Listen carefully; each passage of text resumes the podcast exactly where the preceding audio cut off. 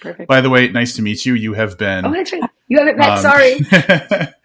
you have been a constant presence in my life for years now with this list. And well, thank um, you. So I feel like I know you. Um, and uh, you've never met me. I don't even know if you've ever heard me before. So it's nice to meet you. It's very nice to meet you. I am uh, thrilled to be here. I am constantly so. I'm just overjoyed at how useful this like weird little passion project has turned out to be for people. Well, Yeah, one of the like things. when Conrad talked about how amazing it is, like, yeah, I know, I know. uh, one of the things, and this that can have been our, our our kind of soft launch of the of the conversation, but one of the things that um, I thought that's unique about the three of us is in different ways we all kind of look forward and and recording this at the time of year when everybody's doing their this is the best of the stuff that happened all year. I like that we're we're all kind of forward looking people when it comes to books and everything and that we're getting together to prep everybody for another fantastic year. So um, that makes me happy. yeah, it's you know, I mean, publishing is such a when you work in publishing or adjacent to publishing, it's such a forward-looking position. At you know, uh, kind of by default, you know, you're if you're working on books, you know, e- either as an author or as a publishing professional, even as a bookseller, you're looking down the road like at least a few months, if not a couple years. Um, so it is always sort of you know when I when I was on Talking Scared to do uh, my sort of best of 2023, I really had to go back and be like, oh God, what did I read? Because I'm always thinking like, okay, what's next? yeah, And one of the books I know Emily's going to talk about, like I read back in October, right? Like the books that are coming out January through May that I'm going to talk about, I've already read and reviewed. yeah, Mhm. So yeah, That's- for, for sure. that's and I think about that too because often we read stuff so far ahead, um, uh, and you have to think to yourself, did that did that come out this year? When like yeah, so there's a little bit of like um like time shifting when it comes to really just remembering what happened when. Um, but hopefully, it, you know, I know that you two are are very valuable to to people who want to discover books. Hopefully, I make a little bit of a an impact as well. Oh, yeah. so, um, all right. So, uh, for listeners who have been listening to us, kind of, you know, uh, just chatting a little bit, this episode is actually I- this episode wasn't my idea. First of all, um, and that shows you how much I respect Becky because Becky basically sent an email and was like, "We're doing this," and I was like, "Yes, let's do this." Um, so this was Becky's idea um, to do basically a look look forward episode, looking forward into the 2024 horror preview. I think I'm just going to actually be the title of it. Um, and so Becky said, "I have this idea." I said, "Duh! Thanks for even wanting to include me." And and here we are, and it's all centered around um, one of the most like valuable resources for like upcoming horror, probably that's ever existed. And that's Emily. That's your your um, your 2024 new books list. I think I maybe named it right. Um, so can let's start out by just before I dive into that though, we'll do a quick intro to both of you, and then I'm going to ask Emily why the hell you chose to do this. So, um, Becky, if you want to just quickly introduce who you are Yep. and and what you do. My name is Becky Spratford. I'm a librarian in the Chicago suburbs. I train librarians all over the world on how to match books with readers through the local public library. But in this space, I am also the lead horror librarian out there in the world. I have three uh, editions of my book, The Reader's Advisory Guide to Horror. And I have, um, I review horror for Booklist, and I am the horror columnist for Library Journal, among other things. Um, so that's what I do. I'm reading ahead. I'm reviewing so that libraries can add books to their collection before they come out. And you're just the best. So there's also that. You forgot to mention that. I'll, I'll add that on That's true. Becky is uh, objectively the best.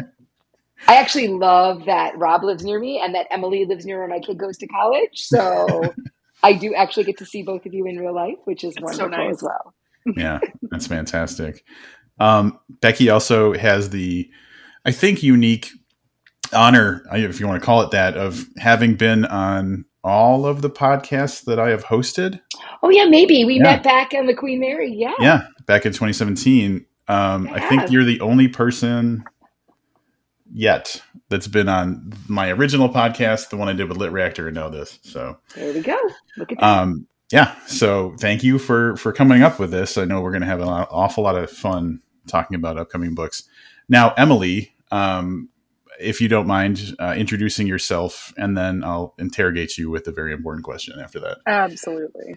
Uh, so my name is Emily Hughes. I worked in the publishing industry for about a dozen years, uh, splitting my time between editorial and sales, and then ultimately ending up in marketing.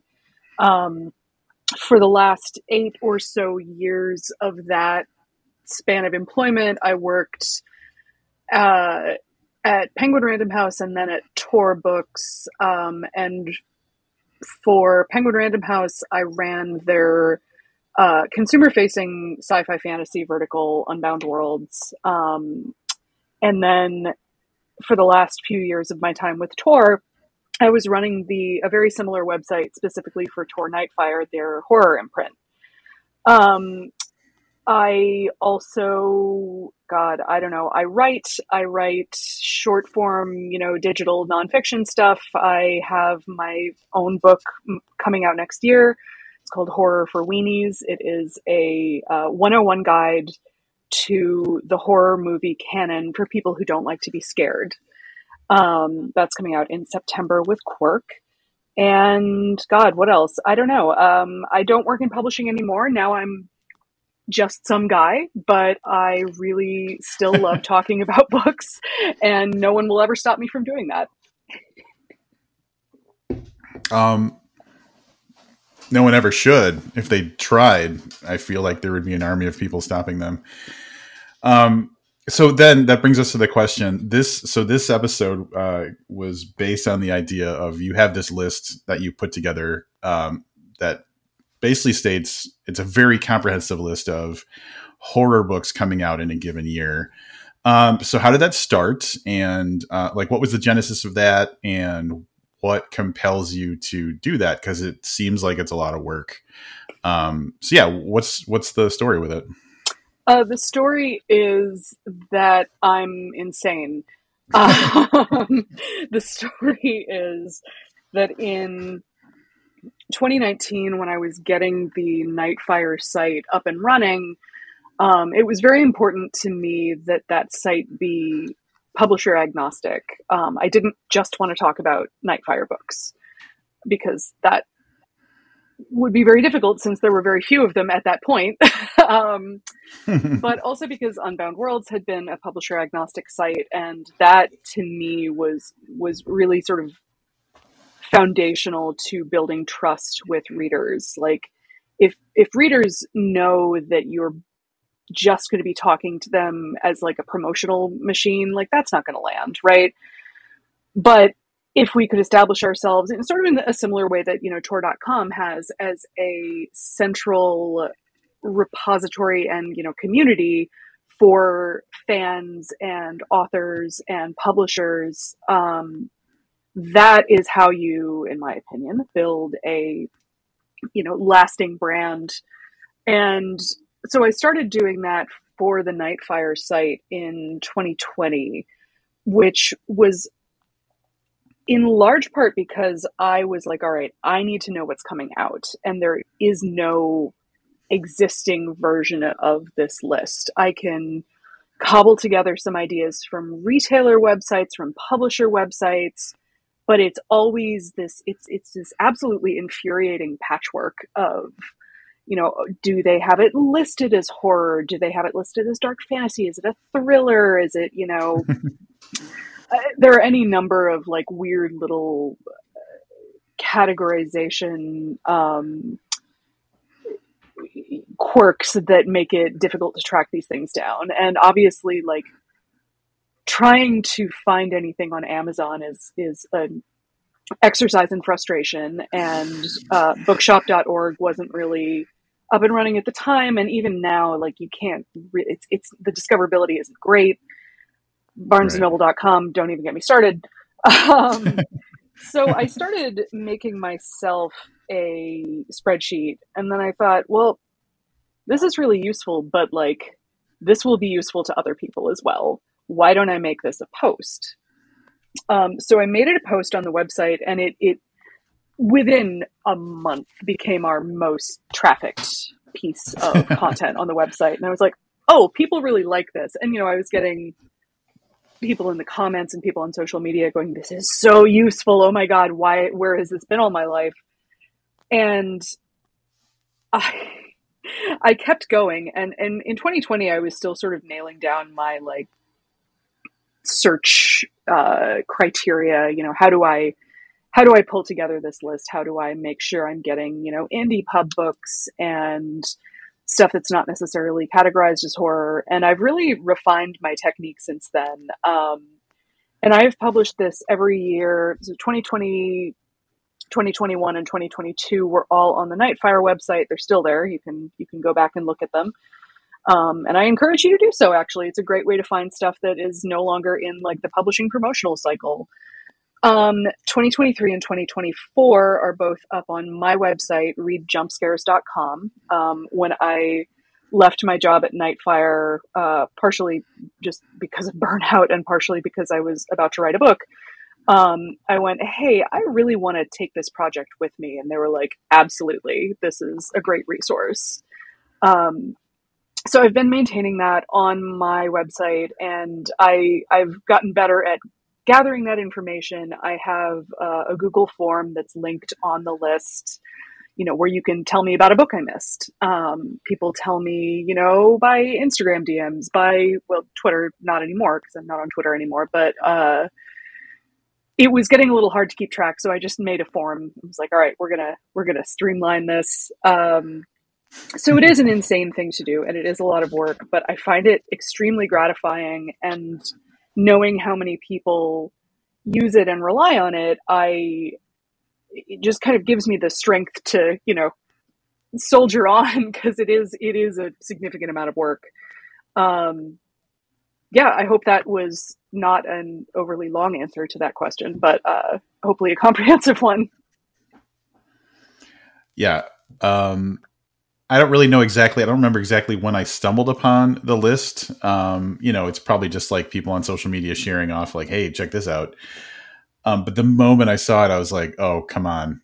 Like, and obviously, the first one of my first thoughts was like, "Where's the one for you know mystery and thriller? Where's the one for literary fiction?" Um, because, whoa, talk about taking a lot of the work out of me trying to figure out what to care about. Like, you, yeah, it's invaluable. Um, and and you know like i'm sure that it you know um becky for for being someone who uh your your whole purpose is getting information to people more or less uh i'm, I'm sure you probably feel the same way. Yeah and it's funny because you know i use edelweiss a lot um to look for new books which i have access to because i'm a librarian and the things Emily was saying, like I was trying to piece together because not only was I trying to stay ahead and make sure I'm reviewing because, you know, library journal and, and book list are pre-pub only reviews, right? The whole point is that the library workers need to see them in time to order them and add them to their collections. So I need to know about books minimum four months before they're coming out. Like I have to have it read and reviewed um, just because of the publishing cycle, because they're also print, right? So like my library journal um, deadlines are two months before, and booklist can push out till like a month before, but that's cutting it close. so when I'm searching on Edelweiss and all that, a lot of the publishers are sending me things, but um, they're using all those tags that Emily said that aren't horror, right? So it's really hard to find the books. And one of the other thing jobs I had, which Emily has made a lot easier, and I give her credit every year, is that I write a horror preview for Library Journal every every July. And I need to make sure that I am seeing the full landscape and not just the main publishers who are sending me things. And so I work with Emily. We actually met last March in person and we sat and we went through and we started talking about what's coming out the second half of the year in March. We were sitting there and talking about it. Oh, um, so and so fun. We just sat around a table for like two hours and talked about books in person.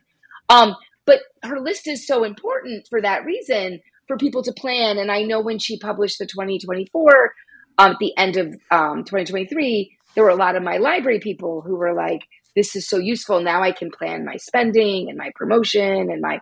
You know, it's so useful, and that's what made me think about doing this. I was like, you know, Rob, your whole podcast is about the advanced copies, so we were all doing our end of the year lists. Emily and I were actually going back and forth about our end of the year lists with each other via text. And I was like, we need to talk about the first half of this year, the next year. Yeah. Yeah. Um, yeah, we started talking about that. I think in October is when you originally pitched the idea, and um, that's when my best list for library journal was due. I was already like, you know, done. um, but that leads me to uh, a question for you, Becky, and probably Emily. You experienced something similar, but I know t- whenever I talk to Becky about books, her timing is really skewed compared to other people's because, like, sometimes you'll be the first, like, you'll be the first person yep. to read a book outside of like maybe like an editor or something like that. Um, so uh, just the idea of keeping track of i read this now maybe tw- like 4 to 12 months from now it's going to be released when do i talk about it how do i kind of keep it all in my head like that has to be really complicated for you to just like for me it's like oh yeah i read that a long time ago and now i have to try and remember what it is if i want to talk about it or whatever but for you like logistically Right. Do you like figure out milestones or like reminders? So I learned how to or? do it. You're absolutely right because I read it, and so and it depends, right? When I'm reading it for a book list, I read it and I usually review it like right after I finish it, and then I do put a marker in Goodreads for me mostly to say I read it with a couple notes, and I do put, I do keep written notes as well, and I type those all up in the document where I'm writing the review. Um, so I can keep track of it. So when I talk about it, I can say those other things about it when I'm doing it for Library Journal, that's almost harder because I try to review them all at once and I'm doing eight at once. So, for example, this is a great question right now because we're recording this at the end of 2023. And on J- January 2nd, my January column for Library Journal is dropping. And I'm going to talk about some of those books today. Those books, I turned in those reviews before Thanksgiving. So you're absolutely right. I have to remind myself but the good news is I'm being paid to write my thoughts down, right? Not just yeah. read it. I mean, so I do have a way I capture the appeal of the story, not as much as what happens, so that I can do it. But you're absolutely right. When the reviews come out, I'm normally starting to talk about them. So um, when I come back on uh, July, sorry, July, we're talking about July. when I come back from, on January 11th from vacation, I have my giveaway every week for librarians, and I'm giving away the Angel of Indian Lake because that's in my January column, right? So I have an arc. I'm going to give it away. Then I'll talk about it again when it comes out because I actually have a second one and I'll give that away then. but one of the books that Emily's going to talk about that's coming out in January is one of my favorite books for 2024 already. And I reviewed it in October and I already gave that arc away in October when the reviews came out. So yeah, it is, it is some books I don't talk about when they come out. I'm only talking yeah. about them before. It's hard, and I forget yeah. like book, book pub days. I forget what day they're publishing. Yeah. Well, that, that that honestly, the list has been. It, it was also a way because I have ADHD and just atrocious like object permanence and short term memory, right? So. Yeah. I'm one of those people. If you ask me at a party, you know, what is, you know, what are you reading? What's the, la- you know, last thing you read that you really liked? suddenly my brain is like book? What's a book? I've never what what i'm not familiar with the concept. Um so keeping lists is really just like my way of externalizing like the memory stuff that my brain is not good at. So when i read something i always log and i started a goodreads account a million and five years ago and i still use it but i hate it because goodreads is terrible. yeah I do Same. just have like a physical yep. reading journal now that has been sort of invaluable. Um, and then when it comes time to talk about books that I read, you know, months or possibly years before, uh, I usually try to do it around publication date when I can. Um, if it's something that I really want to give a boost to, I will do like lead up stuff on social media, especially for books that I really love. Um, one of the books I'm going to be talking about today is is one of those. Um, you know, I'm just every few weeks or like once a month, I'm like, hey, you should pre-order this book. It's brilliant. Um, but yeah, trying to talk about stuff around pub date is probably the most useful for the authors right. in question because first week sales are so important to authors and pre-orders count towards first week sales which is why authors will always ask you to pre-order if you can um, and then i really do try to keep talking about stuff after it's published because as i said earlier the publishing publicity cycle is really just like you know that first week or two um, and then it just you know I, I, have a lot of sympathy having been on the other side of it you know. If you're a marketer at a big five publisher you're working on uh, i don't know a couple dozen books a year at least. And you just don't have the time to to shepherd a book sort of you know keep close focus on one book over the course of weeks or months um, and that's a shame, but that's why a lot of publicity and marketing falls on authors these days. Um, so anything we can do to help is, in my mind, just frosting. It's great. Yeah. Um, yeah, and I have a couple of thoughts, responses to both you. Um, Emily, to yours first. I think that just because like in preparation for the conversation we're about to have where we talk about books that we're looking forward to i read through you know the descriptions of dozens of books on your list. And that alone um, just reading the descriptions of books is huge in making me realize oh this is this is something that is right up my alley. So like even if people just read that list and read through what the books are um like that's a huge first step um, for people. Um, and then Becky, I just wanted to say really quick that in conversations that we've had in the past, you do, as far as I can tell, a great job of keeping secret things that need to be secret. Um, like I've like the you've said some stuff before, and you're like, I can't say X Y Z. Um, but like your enthusiasm shows shows like you know what I'm saying. So you like you yeah. can you can be generically enthusiastic about something um, in an embargoed kind of way, so that you know things don't spill and aren't supposed to be spilled. So um, I appreciate that too. Yeah. um, I have a couple of quick questions before we dive into starting to talk about the titles we're excited about, which I know that's why we're here. Um, but since I have your minds to access, I thought I'd, I'd, ask a couple of quick questions that are kind of topical. Um, and this these are both for both of you. Um, first of all, I've realized reading reading podcasting, editing, posting, promoting is a lot of work. And so, like, I feel like if I read 30, 35 books a year, that's a great year.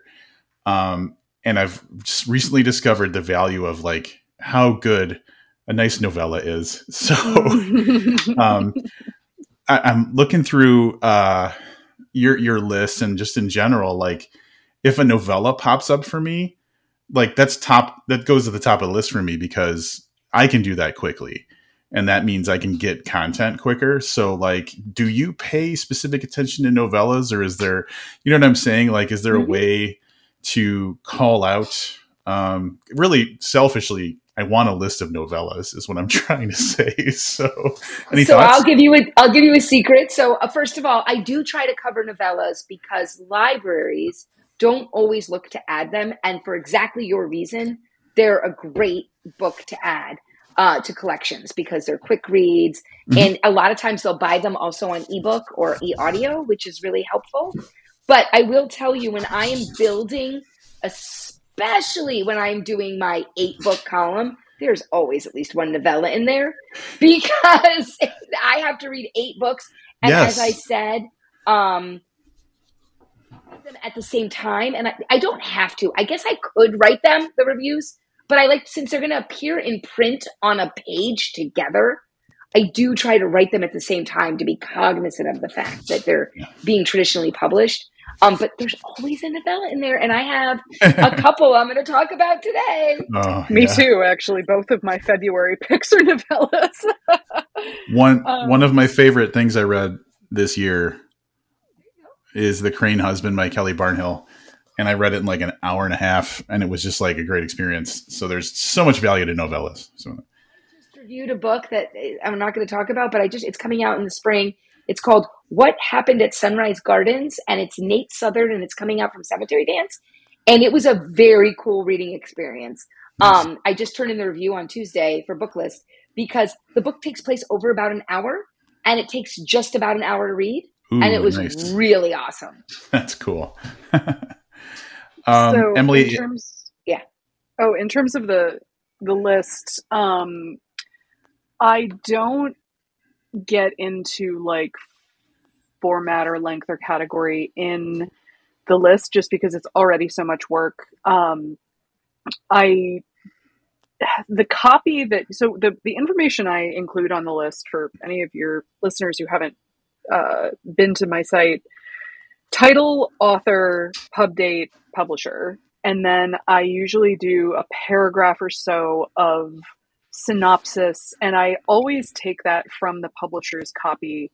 Um, Mhm. except in, in, in 2020 on my very first list i would sort of rephrase and describe each book uh, in my own words. And that was so much extra work that i was like i, I can't do that again um, but I do try to note, you know, if there, if I think the publisher copy is missing something significant that I think readers might want to know, like, is it a novella? Is it, you know, the second in a series? Is it YA? Yeah. Because I add YA titles on my list as well.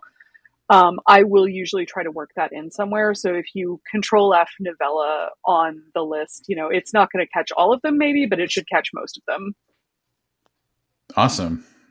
That's a good tip because like halfway through the you know 2023 i was like man i could i could get a few more episodes in if it was just like more novellas on my list so um all right so uh excellent insight more than i thought might have been there um the other quick question that i had for both of you is i feel like i was talking to a friend of mine um his name's jesse and um we were talking about what's coming out in 2024 and it feels to me like there is kind of like an unofficial kind of like blockbuster season uh, where like publishers will drop the bigger more known names at a certain time of year and i don't know if that's like just a feeling or if there's any truth No. behind that but it no, seems there is like truth. I'll That's let very Emily talk real. about it. july maybe june july through like Right now, there's September. like May, July, and then Yeah. the fall.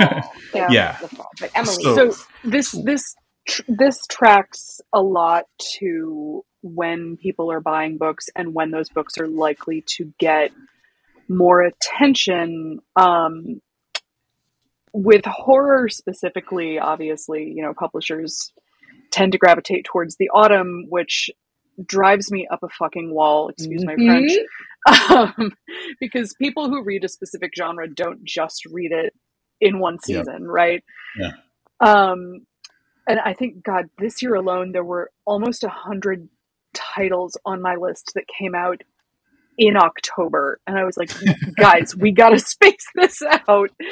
Um, but more generally in publishing, uh, awards season is at the end of the year, and that's also when people are buying gifts. So it's usually you know peak season, as it is for many you know uh, product manufacturers, retailers, you know creatives.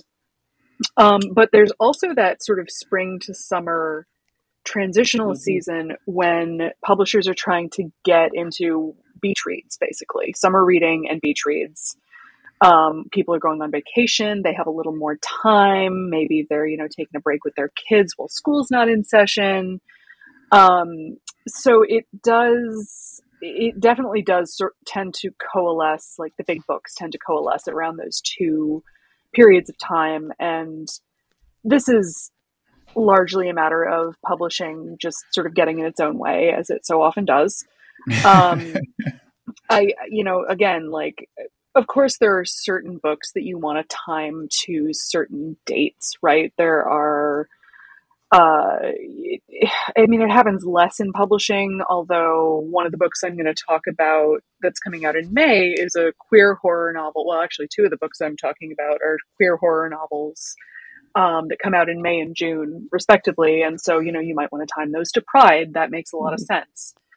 Um, but you know, for your sort of for your for your new book that doesn't have any specific date hook publishers are just kind of like sometimes it depends on because publishing operates in seasons and a, a lot of publishers have three seasons some have four some have two um, and that really just means we're calling everything that's coming out from this date to this date summer or winter or fall or whatever um, yeah. And that just sort of makes it easier for sales reps to go to accounts and being like, I'm selling winter, I'm selling summer, um, so that they can sort of break the year up into chunks. But what then happens is that, you know, books try to, you know, editors and uh, publishers will try to rush a book into a particular season if they think it needs to be, you know, this has to be a big summer book. We're positioning this one as a big book, so we want it to be, you know, out in time for, you know, X date. And that. I honestly, I could talk about this for another hour, like uninterrupted. so I'll stop there. But uh, it's not your imagination. It really is happening, and it really is deeply irritating. Well, I, am just shocked to learn that publishers aren't scheduling books to come out um, for podcasters like me to like do them regularly scheduled intervals. I, I, don't know why they hadn't thought of that. Um, seems I, obvious. I really, me, it's a vast oversight yeah, I got to talk to Mister Mister or Mrs. Tor or whoever. um, that's my dumb thing when I don't know the name of someone who runs a company. I just make their name the name of the company. I know. I, am pretty sure that's yeah. legally how it works. Yeah, that's good. Um, knows she's been there. that's true. Um, so, all right. So the format of probably what's going to be the the remainder of the conversation, uh, unless I come up with any other quick questions that are that are relevant is going to be that we're just going to basically go around and talk about books that we're looking forward to in the first half of 2024. I'm assuming we'll just kind of alternate who's talking and um, we since the first time we don't really have we have a loose format where basically we each chose some from each month and we're going to talk about them. I am just going to uh, defer to the experts on on you guys know a lot more than me so i won't have as many books to talk about as the two of you. Um but we will we'll go around and we'll uh we'll start in january we'll make our way to june and and see how this goes. Um so is anybody really passionate about starting out one of their picks for january I would love Emily to talk it. about her first one. Yeah. Okay. um, all right. So, my first book uh, is This Wretched Valley by Jenny Kiefer. I think that this is the one that Becky was talking about that's one of her favorites of 2024 already. this book, oh my God, this book is wilderness horror, survival horror done unbelievably well. And it's Jenny's first novel, it's her debut. Um, Jenny is also the owner of um, Butcher Cabin Books in Louisville, Kentucky, which is a horror oh, thriller cool. mystery focused uh, bookstore. So if any of you are ever in that area, drop in, say hello, pick up some great reads. Um, Jenny is. I, am really like a little bit in awe of her and a little scared of her after reading this book. um, it's loosely inspired by the Dyatlov Pass uh, mystery, which was a, a group of Russian hikers, I don't know, 75 years ago, who went out on like a cross country skiing trip and were discovered dead, you know, weeks later in very mysterious and upsetting circumstances. Like the, the tent had been cut open from the inside and you know, a bunch of them were naked in the snow, and you know, one of them oh, right, right, right. tongue mm-hmm. was missing, and and it's one of those enduring mysteries that has you know captured people's imaginations uh, in a particularly macabre way. Um, and Jenny went, okay, let's do that, but let's set it in uh, the like sort of rural rural Appala- Appalachia. Um, and let's have it be about a rock climber who finds an unscaled rock face, and she's trying to get you know endorsement deals with with major athletic brands. She's so she's building her Instagram presence, and she's like, "All right, I've I've found this rock face with the help of a friend doing some like terrain mapping, and I'm going to go climb it, and I'm going to be the first person to climb this rock face, and you know, blaze all the trail. I don't know shit about rock climbing, but um, I, I, knew a lot more after reading this novel, which yep. is great. Yeah, Jenny, I believe, is an avid rock climber as well. Yes. Um, so it's things start going very wrong very quickly. And this, it turns out this rock face is in a patch of forest that the locals kind of know to avoid because nothing good happens there. If you go in, you likely don't come back out. Um, and that's a that's a real another one of the books I'm talking about later has that kind of same trope of the forest that eats you, uh, which is absolute catnip to me. um, and this is it's it's got a little bit of like Alma Katsu's The Hunger mm-hmm. in it, which is one of my faves. It's her Donner Party novel. Yeah. Um, it is nasty. This book is nasty. It is mean, and I fucking love it. Um, the dog lives, which is actually part of their marketing campaign for it, which is important information for me personally. Um, there is a very good dog who does survive, even though pretty much nobody else does. Um, this also has one of the best first chapters I've read in a long time. It hooked me in a way that I have not really been able to shake. Good news for Neil McRobert too, who will talk at length about his love for dogs. So, um, yes. um, I will. I'm going to point out before we move on to to another one, and obviously Becky's probably going to have some thoughts on this book too. I decided, but forgot to mention, I'm going to make a bookshop.org list of all the stuff that we talk about, so that if anybody's listening to this, um, you, I'll link it in the in the in my Substack post, so that it's easy to find all the books that we talked about. I know, and I'm not going to share more about that book because I want us to get through as many as possible. And I have already printed a star review of this book in Library Journal, go. which anyone can read for free because it's star.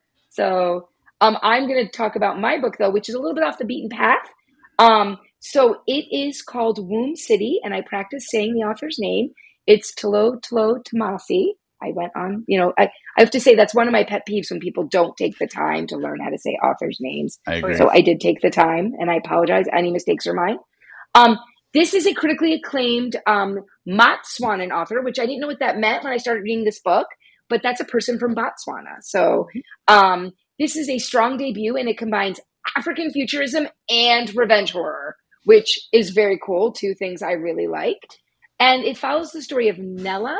She's a woman living in a near future Botswana where crime, especially murder, is not existent. But that's only because most people have a microchip that monitors their behavior. And what I loved about this story is that I got swept into it immediately even as all the complicated details of the world and the characters were being relayed to me, there was confidence, and the writing was so confident that, you know, these complicated details of the world and the character, I just followed along and trusted the author, which is a lot to expect from a debut author, but I never questioned it reading it. Um, there's a dangerous plot with Nella's race against time. It unspools at a compelling pace because she is like one of those people there's a microchip and they they she basically has proven that she's not trustworthy and she's going to commit crimes. But it also has a lot about um, having babies and what it takes to have children and what is people are both having babies in a futuristic way but also people are being reborn. If you've done some crimes you sort of get rebooted in another body so there's all of that so it's got great dystopian, but then there's the ghosts of the people that you possibly took over their body that are speaking through you in many ways. It's universally thought provoking. It contemplates serious topics like AI, spirituality, bodily autonomy, grief, love, motherhood, family. What I really loved about it, and this is how I'm selling it to people. So, in the marketing, because are talking about the marketing, sometimes the marketing is not great, right? The marketing is saying this is Margaret Atwood, which I don't disagree with, but I actually think this is like if you ever thought that you loved Philip K. Dick and Blake Crouch, but you wanted them to have a lot more femininity. Now, the author is non binary, but the main character is a, a, woman and functions as a woman. So if you love Philip K. Dick and Blake Crouch, like I love them, but too much testosterone, this is the book for you. Also set in Africa. So mm-hmm. like it is it is just nice crossover between horror and science fiction without necessarily being space horror, which is also great, but you know, mm-hmm. and and I know Emily's read it as well. Yeah, yeah. This one uh, the the body hopping aspect of this book has some really interesting ramifications for gender in the world of this story. Um, you may not, you, if you're ported into a new body, it may not match the gender of your original body or who you identify as. And the, I man, it was, it, it was so ambitious and confident is exactly the word for it.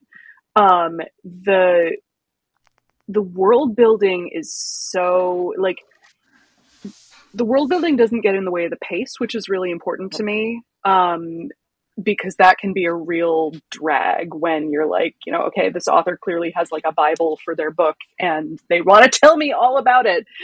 Um, but this was really just like the pace is, is rapid fire. The character is really interesting and like not entirely likable, but like fascinating. And, uh, I don't want to like she has this really like difficult marriage to a man who really wants to sort of he wants her to be picture perfect so that his career will advance. And it's this really sort of insidious marital story as well. Um, really good. I was fascinated by it and i can't wait to see what the author does next. Um, I'm going to start out with my first one by prefacing by saying I have not read any books that are coming out in 2024. So um, I know that you're going to probably speak from experience about at least some of the titles that you're talking about, if not all of them. Um, I have not. And I'm starting out with um, the best horror of the year, volume 15 by Ellen Datlow, specifically for a couple of reasons. First of all, um, I feel like not enough people talk about kind of like gateway reads. Mm-hmm. Um, and anthologies are an incredible way mm-hmm. to have you read a little bit from an author and think, oh, I, I like their style, and then go deeper into you know reading that author. And the other thing is, um, I really like Ellen Datlow. I think that she is a very good anthologist, and um, you know, uh, for the most part, um, she puts together good collections um, of, of really good voices. So uh, when it comes to finding talent and pulling it together, I, I, feel like she's really like she's one of the uh, top in her field on that. Um, but like honestly, the big thing for me is for people who need to to to expose themselves to new authors, and that's what I've been trying to do a lot lately is discover new voices that I haven't read before. Um, an anthology is a great way to do it, and especially like an anthology in a series or by a person who's good at doing that stuff is just going to be a great way to open up um, maybe options that you didn't know about before. So that's kind of my reason for going. I love it with that. Yeah, Ellen has absolutely perfected her craft. Um, she is is the expert on short speculative fiction in general, really, but especially horror. Um, and yeah, you know, exactly. It's like a tasting menu of new writers, people you might not have encountered before. It's a great discovery tool. Yep. Yeah. Um, I will. I will. This is the first time I'm publicly admitting this.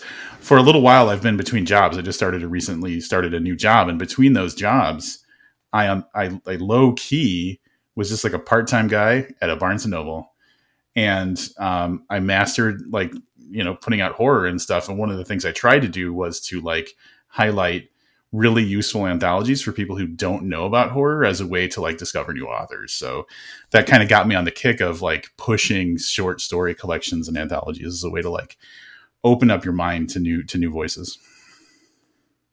I'm also um, a former uh, BNN employee, so Roger. it's it's made me think about some stuff. Um, uh, mm-hmm. uh, understanding, seeing how the sausage is made a little bit. Um, mm-hmm so uh, all right uh, who who wants to go with do we have more januaries does anybody want to give a different another january one or do we want to jump um, on? No, Okay. I, I have another one I really want to talk about because although I live in Illinois now, I am a Jersey girl and I'm proud Jersey girl. So I'm talk about a book set in New Jersey, actually in the part of New Jersey that I'm from. Um, it's called Midnight on Beacon Street and it's by Emily Ruth Verona. And I also love this book because, again, I'm going to make it all about me. It's set in 1993. That is the year I graduated high school. And it is about a high school senior. So I really enjoyed this. But it, this is um, this is a story that is about a town experiencing a rash of break-ins. And Amy is a super anxious kid, and this is a really great portrayal of anxiety. Um, as a kid who had anxiety as well, it was it was very realistic portrayal of it, and I really appreciated that the honesty in it. By the way, this is a short one too, Rob. It's a little longer than a novella, but it's super short.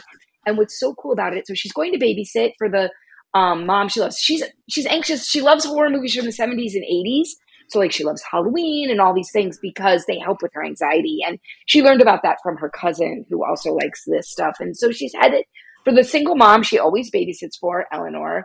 And she's going to her house to watch Mira, the 12 year old, and Ben, who's six.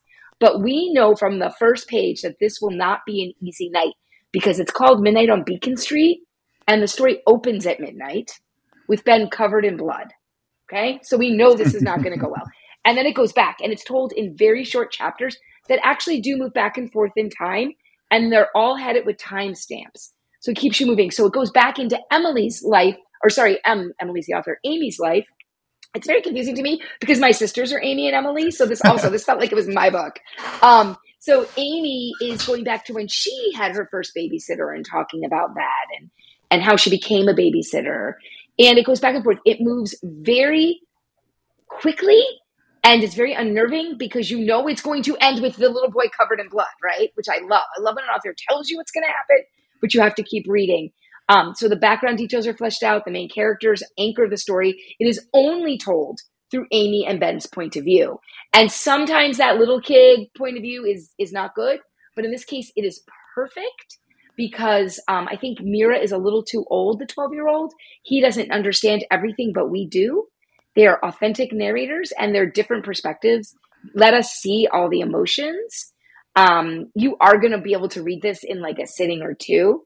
I really like how it's a love letter to horror itself, um, but it also has that final girl's babysitter trope, Mhm. like in Halloween. And I think it's like a slightly less weird, and I mean weird with the capital W version of like The Babysitter Lives by Stephen Graham Jones. And if you liked that, you're going to really like this. It's a little more realistic based, but um, it has that love of horror as well.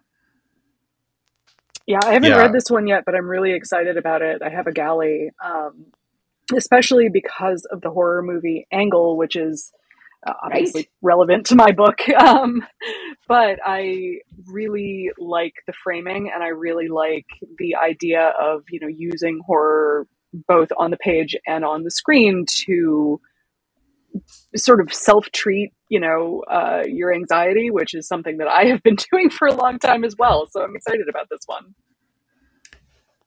Yeah, when I read that one, I, my mind went to Babysitter Lives, but also um, Todd Keisling in his collection that came out in 2023 had a story, a Black Eyed Kid story, basically, basically that were, um, you know, like it was like a babysitter situation, and everything you're you're feeling says don't open the door, you know, and then things go bad. So that made me think of Yeah. that too.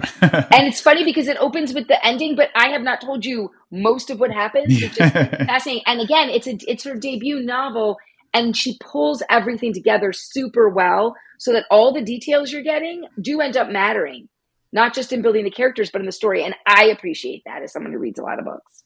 yeah. Emily, Well, my other January pick is one that I have not read yet, um, which is The House of Last Resort by Chris Golden. Uh, that's out at the end of January. It is about, and he's really good at doing the, these sort of like one off horror books in really interesting settings.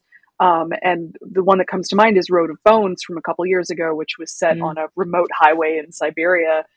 Uh, this one is set in a you know beautiful but economically depressed uh, Italian town, where the mayor, in sort of an effort to save this you know dying uh, uh, civic you know entity is offering foreigners the opportunity to move there and buy homes for like one euro, right?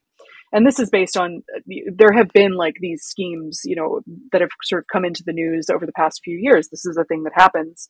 So, um, an American couple decide to take advantage of this because the husband's grandparents live in this town and they figure, well, we both work remotely and we can do this without, you know, this this will allow us to be homeowners and be close to family and live in this you know very different part of the world. Uh, but the problem is the house that they move into uh, is not in great shape let's say from a haunting perspective uh, mm-hmm. and when in fact when they tell his grandparents which house they've moved into his grandmother is furious and like frightened for them and the other townsfolk start to kind of talk about it and uh, they find out that there was a like long history of the catholic church owning this house and priests doing something untoward in like the chapel inside and uh, i'm really excited about it. I love a good religious horror novel. I love a good you know interesting setting that's not just sort of anywheresville usa and uh, actually, Chris Golden is going to have a one off um, horror convention in January with Brian Keene in Portsmouth, New Hampshire, uh, called the House of Last Resort Weekend. Um, and I am going to be there, and I hope uh, to see at least some of your listeners there. There are going to be a lot of other great authors there, and uh, yeah, I think that's going to be fun. So I'm, I'm. This one is very shortly on my TBR because I need to read it before I get there. I will give a quick warning. There are a lot of rats in this story as well. Just ooh, okay. I can deal with yeah. rats. I just right. can't deal with cockroaches. No cockroaches. Lots of rats. Great. um, yeah, I like uh, I like the stuff I've read of his. Um, and I saw that one, and I was like, all right, this is interesting. This, uh, but I, have been lazy the last couple months. So I don't know if I'm going to be able to make it an official thing. So, well, we'll see. But yeah, Chris Golden, good stuff. Yep. Um, I'm I'm sneaking in a not horror one that's definitely not on on Emily's list, just because um, I I uh, it got it came onto my radar and it was just so weird. And I've read like the first like 40 pages of it, and it's completely bizarre. But it's called You, Me, and Ulysses S. Grant. Whoa. A farcical biography. So basically, this is a guy, Brad Neely, who created this like uh, web cartoon back in like I think the early 2000s called the Professor Brothers, which came got made into an Adult Swim cartoon, and he's been like a, um, uh, a writer for South Park and everything. This is like just batshit crazy. So like it, it, it's a it's a biography of Ulysses S. Grant, but I honestly could not tell you what's real and what is just made up. And the way that like so like and, and I'm not gonna talk long about this, but it's just so bananas. So when he goes to um, West Point, the part it's like basically chronological of his life. The title of the chapter is "Kill School." so it's just a real bananas like um, biography, historical kind of farce kind of thing. I started reading it and I'm like, this is great, and it, and it's going to be very entertaining. And I was gonna set up an interview to do an episode of the podcast with this guy, and I was like, I, I can't do that it's so weird. It's going to cook my brain. And then how am I going to talk to it with this guy? Talk to this guy about it. So, um, because You'll I talk to I, us about it instead. I know because I'm, I kind of chickened out of making it an episode on the podcast. I at least wanted to acknowledge that it's out there because if there's somebody who likes history, but from just like, I liken it to like if you took drunk history to an extreme, like it's that kind of a thing. Um, it seems really fun. That so far, it's like fun. A, that sounds like a blast. Yeah. so, um, that was my also my cheat of not having to put two two books from the list on on January. So I realize you guys are v- so much more informed than me, and and even the books that you haven't read, you have these like really thought out ways of explaining them, and I'm not gonna hit that mark. So like my my That's explanations okay. are going to be much more basic and much more like my personal motivation than what the book is, but Um, I, I mean, look, Becky and I both have like long professional histories of being able to talk about books that even you know books that we have read but especially books we haven't read and that comes from yeah. like a long history of at least for me being an english major and learning to bullshit my way through about things i haven't read it's like the job description for readers advisory i've yeah. been doing this since 2000 um, but if we move into february i do yeah. i was noticing because you were talking about i was going to talk about both my books at the same time because it goes back to our earlier conversation it's the shortest month and i didn't realize i did this but i picked two novellas so my February choices. Oh. I know. So I think that I thought you did too. I looked at those. So I'm going to talk about them together because they're very different, but they're both excellent. So the first one is Your Shadow Half Remains by Sunny Moraine. Um, they are, I believe this is their first novel, but it's a novella, so it's a debut. This is, and I'm going to talk about it quickly for both of them. It sounds like Bird Box with the setup, okay? So, or The Violence by Delilah Dawson, in that it is this idea that we're sort of like mid apocalypse.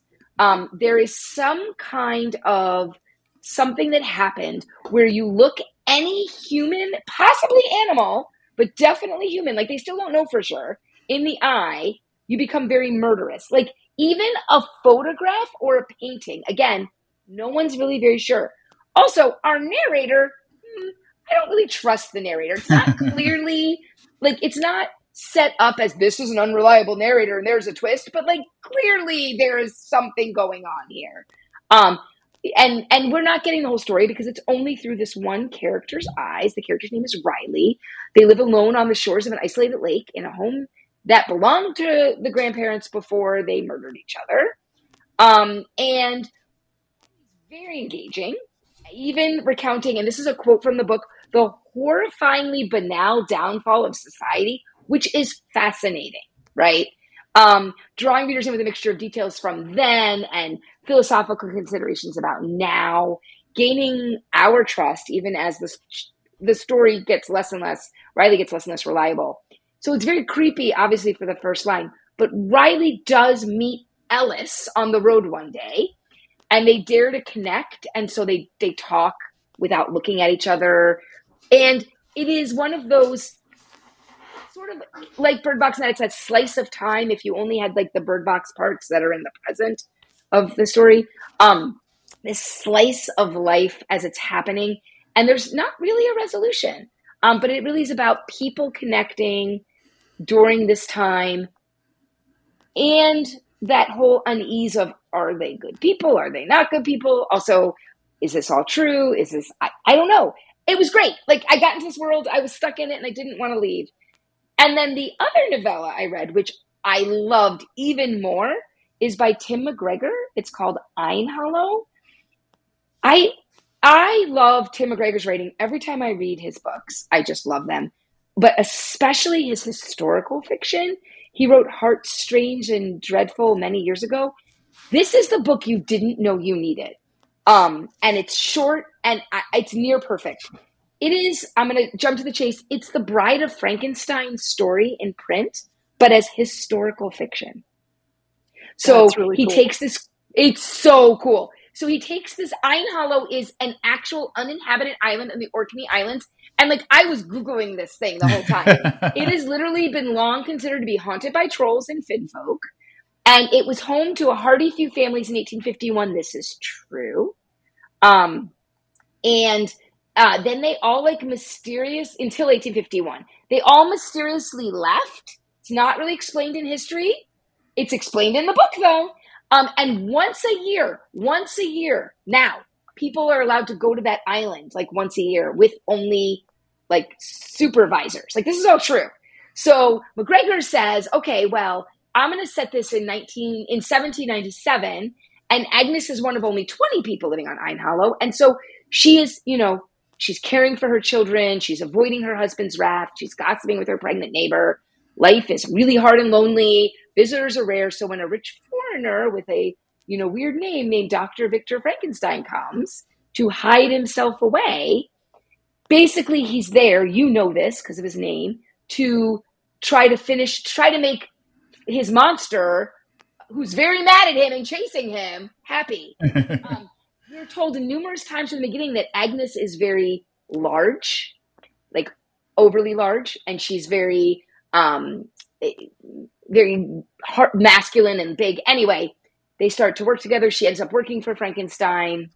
It is heart wrenching as historical fiction about like the lives of women, but it is creepy because it is based on like a real thing. And the what he imagines is tragic, as you of course you would probably assume, but also it makes like I believe it happened now because no one's allowed on that island. They're only allowed to go once a year. Like that's what's great historical fiction does, right? Um, the characters are amazing. The setting is so great. Um, like if you like uh, Amakatsu for sure, if you like any retellings like Silvia Moreno Garcia, you will absolutely love this.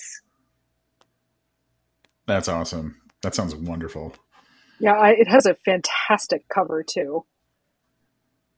Um, so I, as, as as we discussed, I also picked two novellas. Um, there's something in the water, I guess, in February. The first is What Feasts at Night, which is the second T. Kingfisher Sworn Soldier novella, the sequel to What Moves the Dead. Um, and What Moves the Dead was in in you know classic T. Kingfisher horror fashion. Uh, she had written it as sort of a reimagining of the fall of the House of Usher, um, much as the Twisted Ones was sort of a response to Arthur Machen's The White People, and uh, The Hollow Places was kind of a response to um, Algernon Blackwood's The Willows.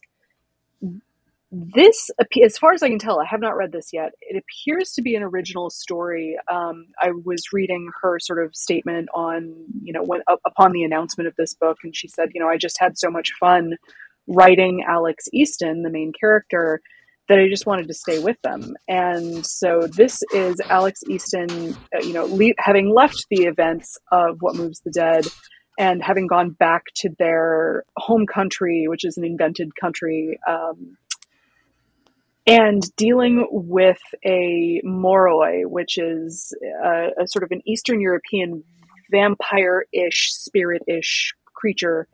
Um, who appears to sort of be stealing the breath out of uh, sleeping people, and I, I just love her writing so much. Um, there's a coziness to it, not to get into the fucking cozy horror debate, but there's a coziness to it. There's like a, a sweetness to it, almost like a wry sort of comfort, but then she can turn on a dime and write some of like the scariest shit you've ever seen and I know her tone doesn't work for everybody in the horror world. You know, people who like, you know, really more extreme, more like sort of nihilistic stuff are not going to respond well to T. Kingfisher, but it's it's for me. It is very much for me, and I just think she's wonderful, and I hope she continues writing forever. Um, the second novella is more of a dark fantasy. It's The Butcher of the Forest by uh, Premee Mohamed and it's a standalone novella, Tor.com. Um, as I said earlier, there's there's very little I love more than you know a mysterious forest that eats you. Um, once you go in, you don't come out. And this is the story of the only person who has gone into this forest and lived to tell the tale. And when the this sort of like mysterious, nameless tyrant who is ruling this land, um, his children end up in the woods. And he tells her, You have to go get them because you're the only person who can do it. You know, if you don't, I will kill you. And, you know, so she's literally stuck between a rock and a hard place.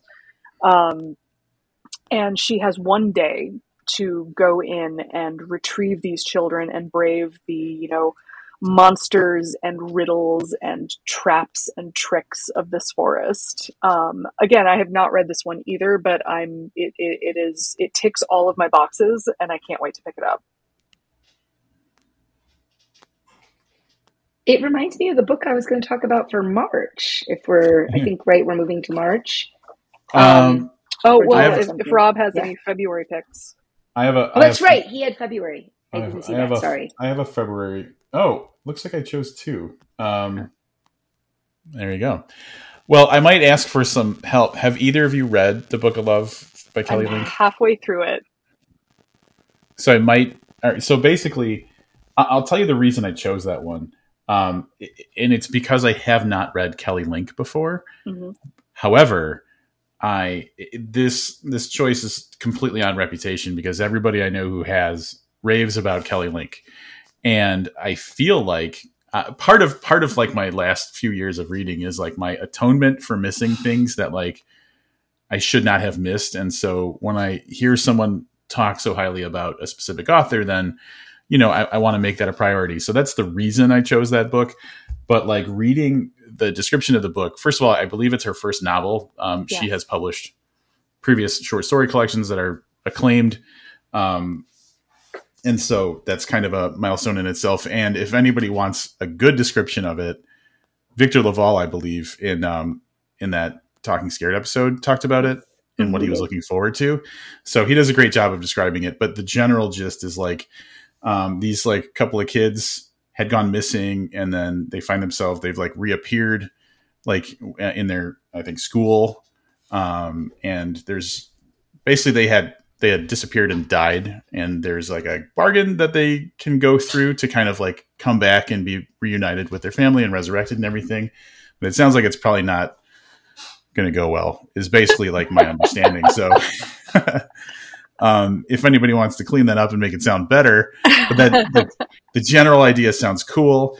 The page count sounds intimidating but the author sounds like uh, they're you know that they're awesome. So that's the that's the reason I went with it. Yeah, Kelly is a, a, treasure and a legend, and also just one of the nicest people in existence. Um, I'm lucky enough to live one town over from her bookstore, Book Moon, uh, which is wow. a wonderful place. And I, I go in there, and she and or her husband Gavin are frequently in there, and we just have lovely long t- talks and recommend books to each other, and it's it's the platonic ideal of a local indie bookstore. Um, I'm, as I said, I'm halfway through this novel, and I'm like deliberately taking my time with it because I don't want to leave the town of Love's End. Um, it's set in this imagined town, uh, completely unremarkable Massachusetts town, and it's yeah, it's it's three teenagers who die mysteriously and then come back about a year later. And they are brought back as sort of pawns in an ongoing power struggle between various supernatural entities. Um, but the it's it's really hard to describe because her writing is I've seen it described as like idiosyncratic, and I guess that's a, a good word for it because nobody writes like she does. It's almost like nobody writes like George Sa- Saunders or you know nobody writes like Stephen Graham Jones. Yeah, um, that's what I was going to say. yeah, yeah, you know that just like incredibly distinctive voice, and she writes with this incredible generosity um, towards her characters, towards the reader, you know, to, towards uh, God, everyone. She just is a very giving uh, writer, and the inner lives of these teenagers are just given so much like weight and thoughtfulness and space to breathe. But like it doesn't it's not sentimental at all. It's it's funny and it's snappy and it's occasionally scary and disturbing. Um, God, there's a scene in the book where a, a cat who is not really a cat um, eats itself, starting with its tail, and then just like its mouth just sort of turns inside out and vanishes. And like, boy, that's a that's a visual that'll stick with you for the rest of your life. Um, but it is wonderful, and I, as I said, I'm I'm savoring it because I don't want it to end.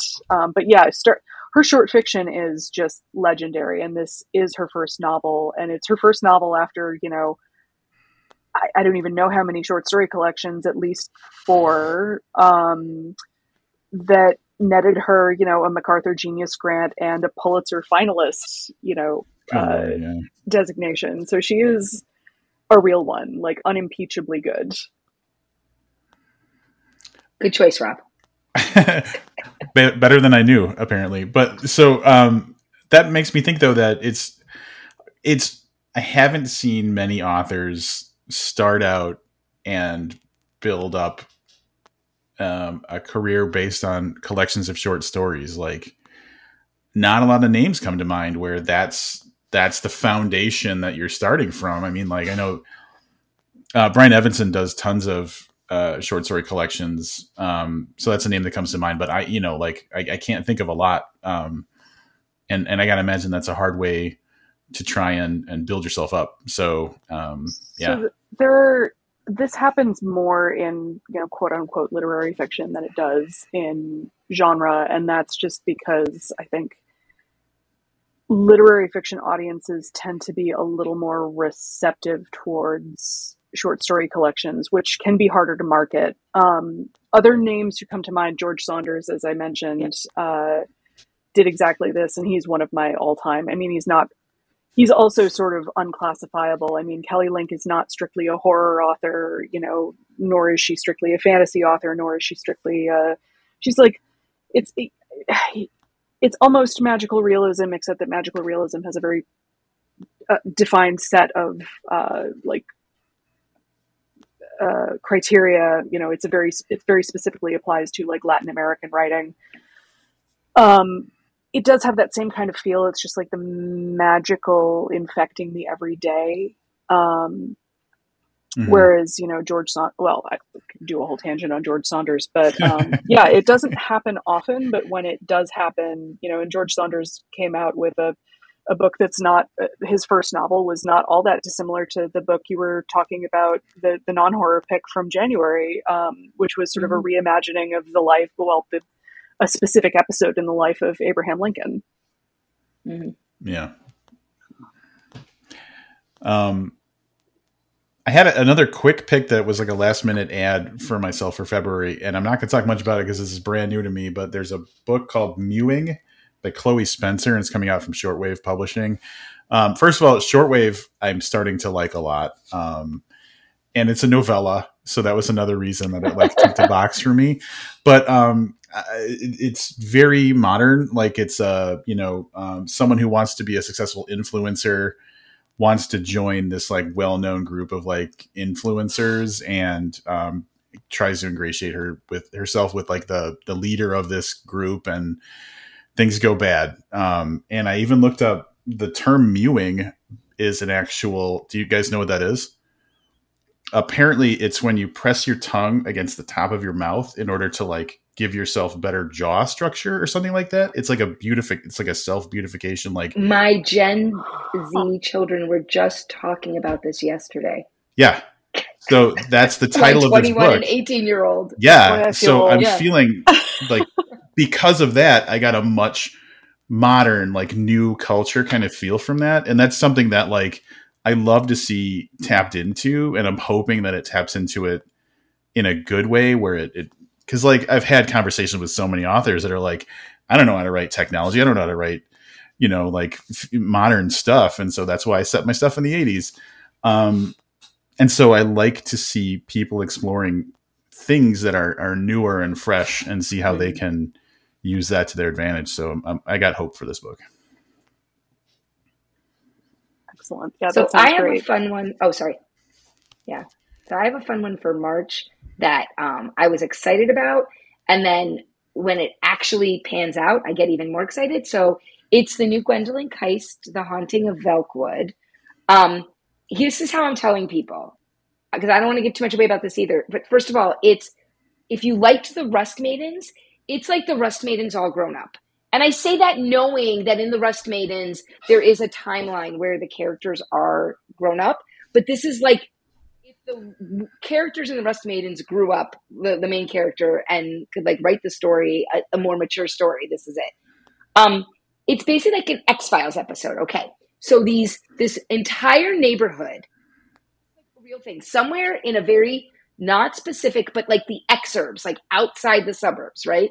This one neighborhood that was built, like just the one block got built, and the rest of the neighborhood didn't get built, disappears and it doesn't just disappear. Like this is a known thing that the world watched happen. It's like behind a veil and people can like see it fuzzy, but no one can go into it. And so it's like 20 years later. So people are sort of over it, even though it still exists, right?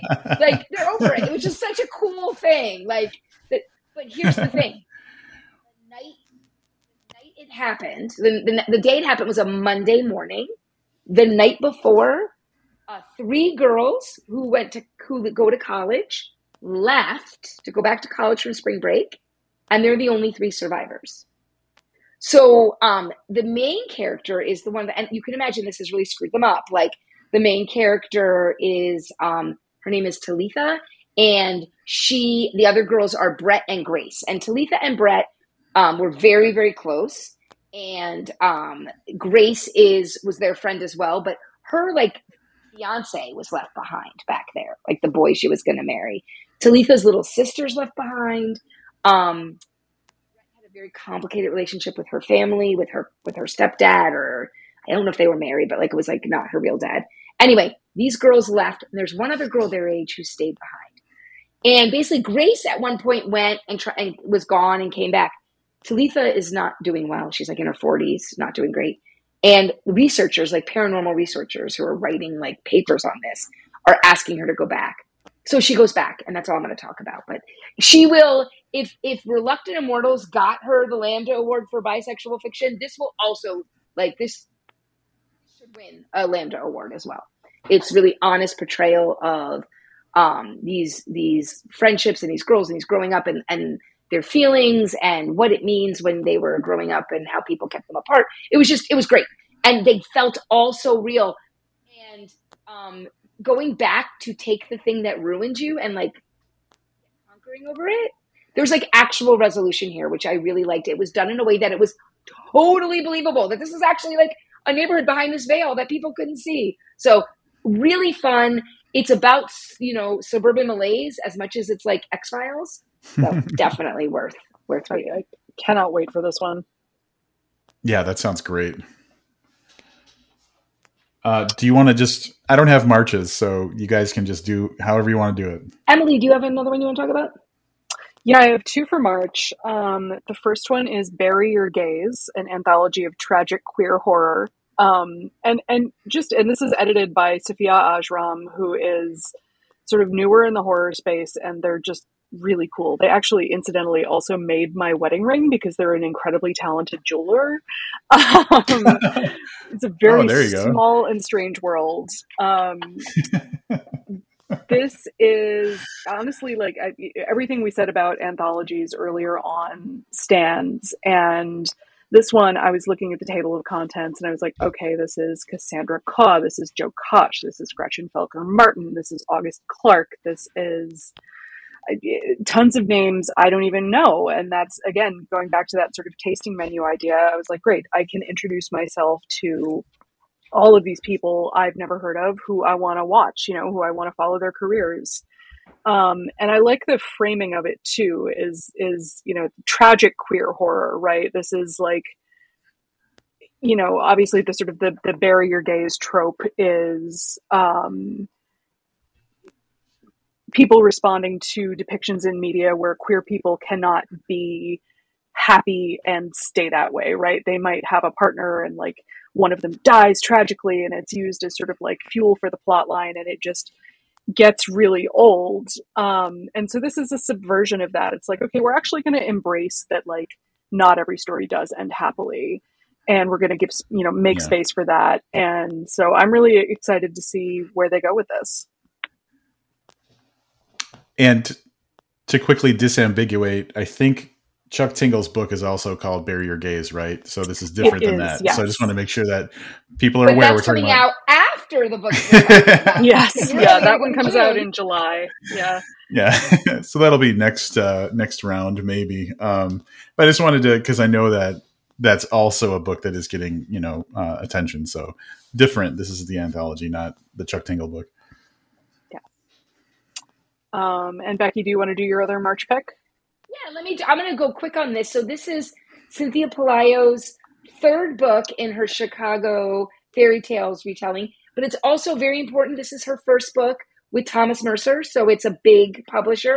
Um, I I had the unique experience that because and I know Cynthia, and so I got to read this book before it went out to publishers and see the different version it became after Thomas mm. Mercer's editors looked at it and I I loved the pre the premise didn't change, but I thought I wasn't going to be happy with the new the new version, but I am. I loved it. I'm giving it a star in the J- January issue of Library Journal. Here's the thing: same format she usually does. There's a mystery, there's um, but there's also a fairy tale. In this case, it's The Little Mermaid, but also there's Chicago history.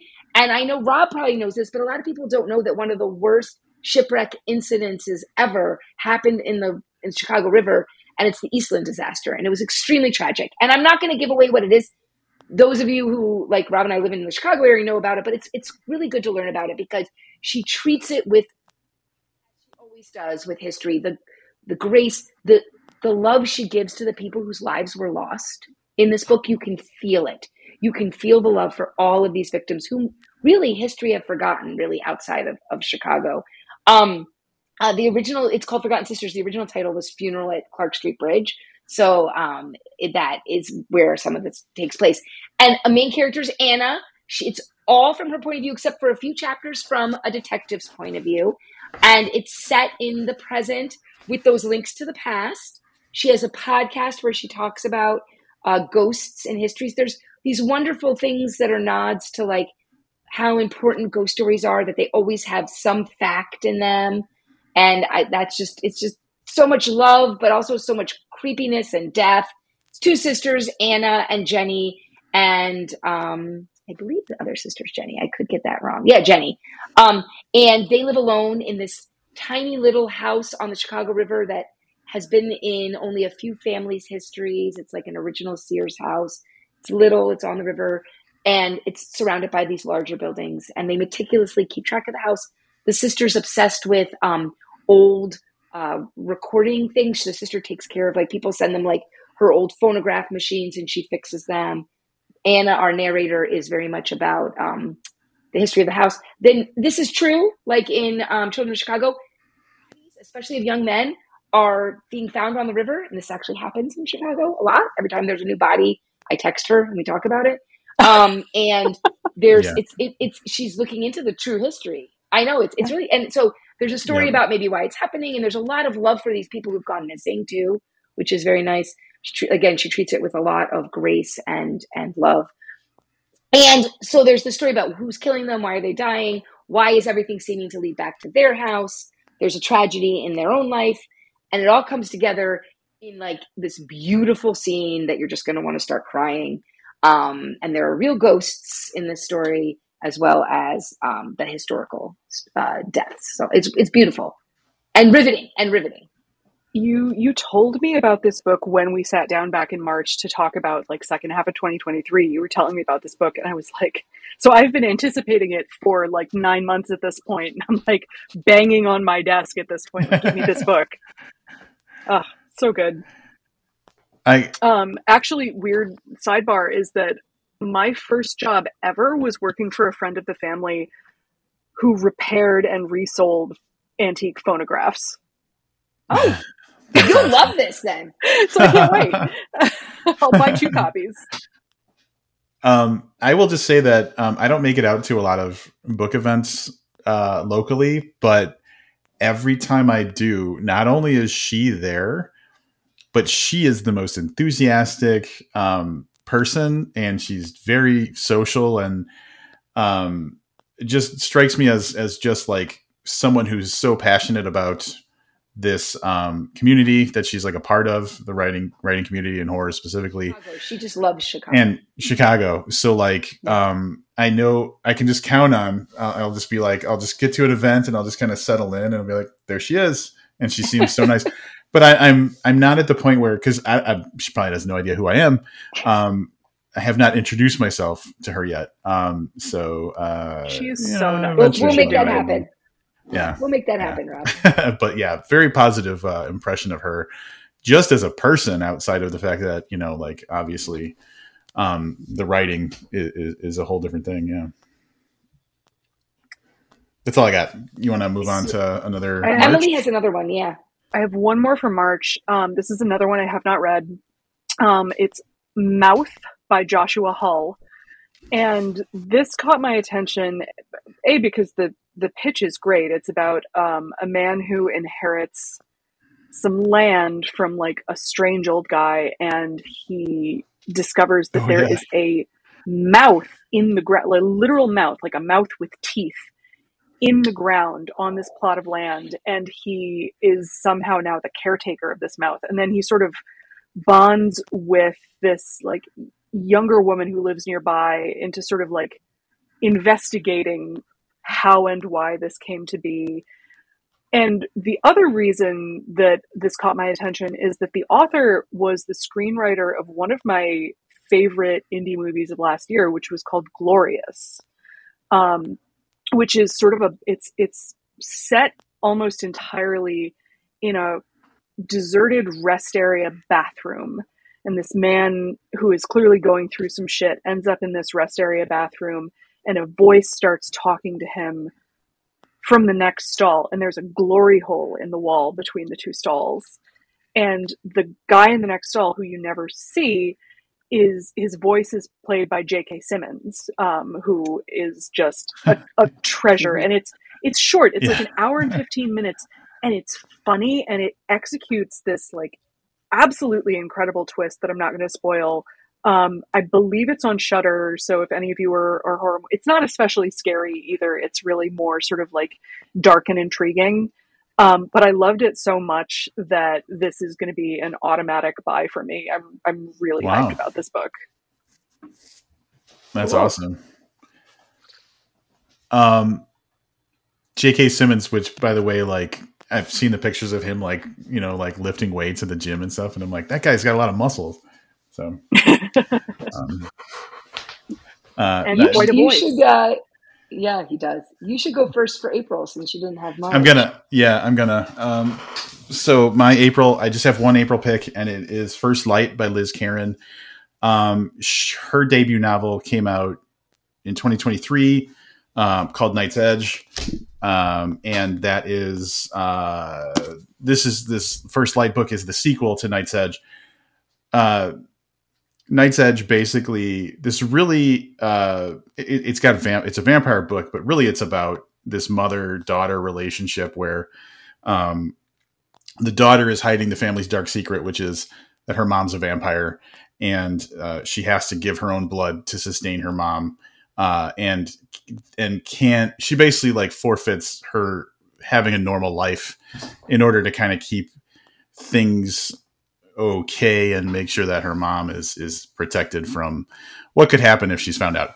Um, so as much as there's vampires involved, it's really this really focused mother daughter relationship story and talking about like what the lengths will go to to protect the people in our lives and and really like like you know having someone who's not the best mom um taking advantage of you and things like that uh plus vampires and so uh, i really enjoyed that. It was one of my episodes in 2023 and this sequel is shaping up to be uh more of uh almost kind of revengey uh where the the person who got her mom into this situation is still out there and she she goes looking for him. So um i enjoyed the the first i'm sorry the night's edge book. I thought it was was well done. And it does that thing where it makes it more about the characters than the weird thing that you know kind of like supports the book. And i love it when really i just care about the characters even if some of them are vampires. Um, and so that got me hooked and i've just been looking forward to the sequel since then. Wonderful. Yeah, I, I think my initial pitch for the first her first book was um, a, a- a woman and her mom who is both an emotional vampire and an actual vampire. hmm Yeah, I read that one too. Yeah. yep yeah that's all i got for april so it's all that's, it's up that's to you interesting because I'm going to do my second one first then because um, it, it's marketed as a vampire book, but it's not really. So it's Bless Your Heart by Lindy Ryan. And okay, first of all, I really enjoyed this book.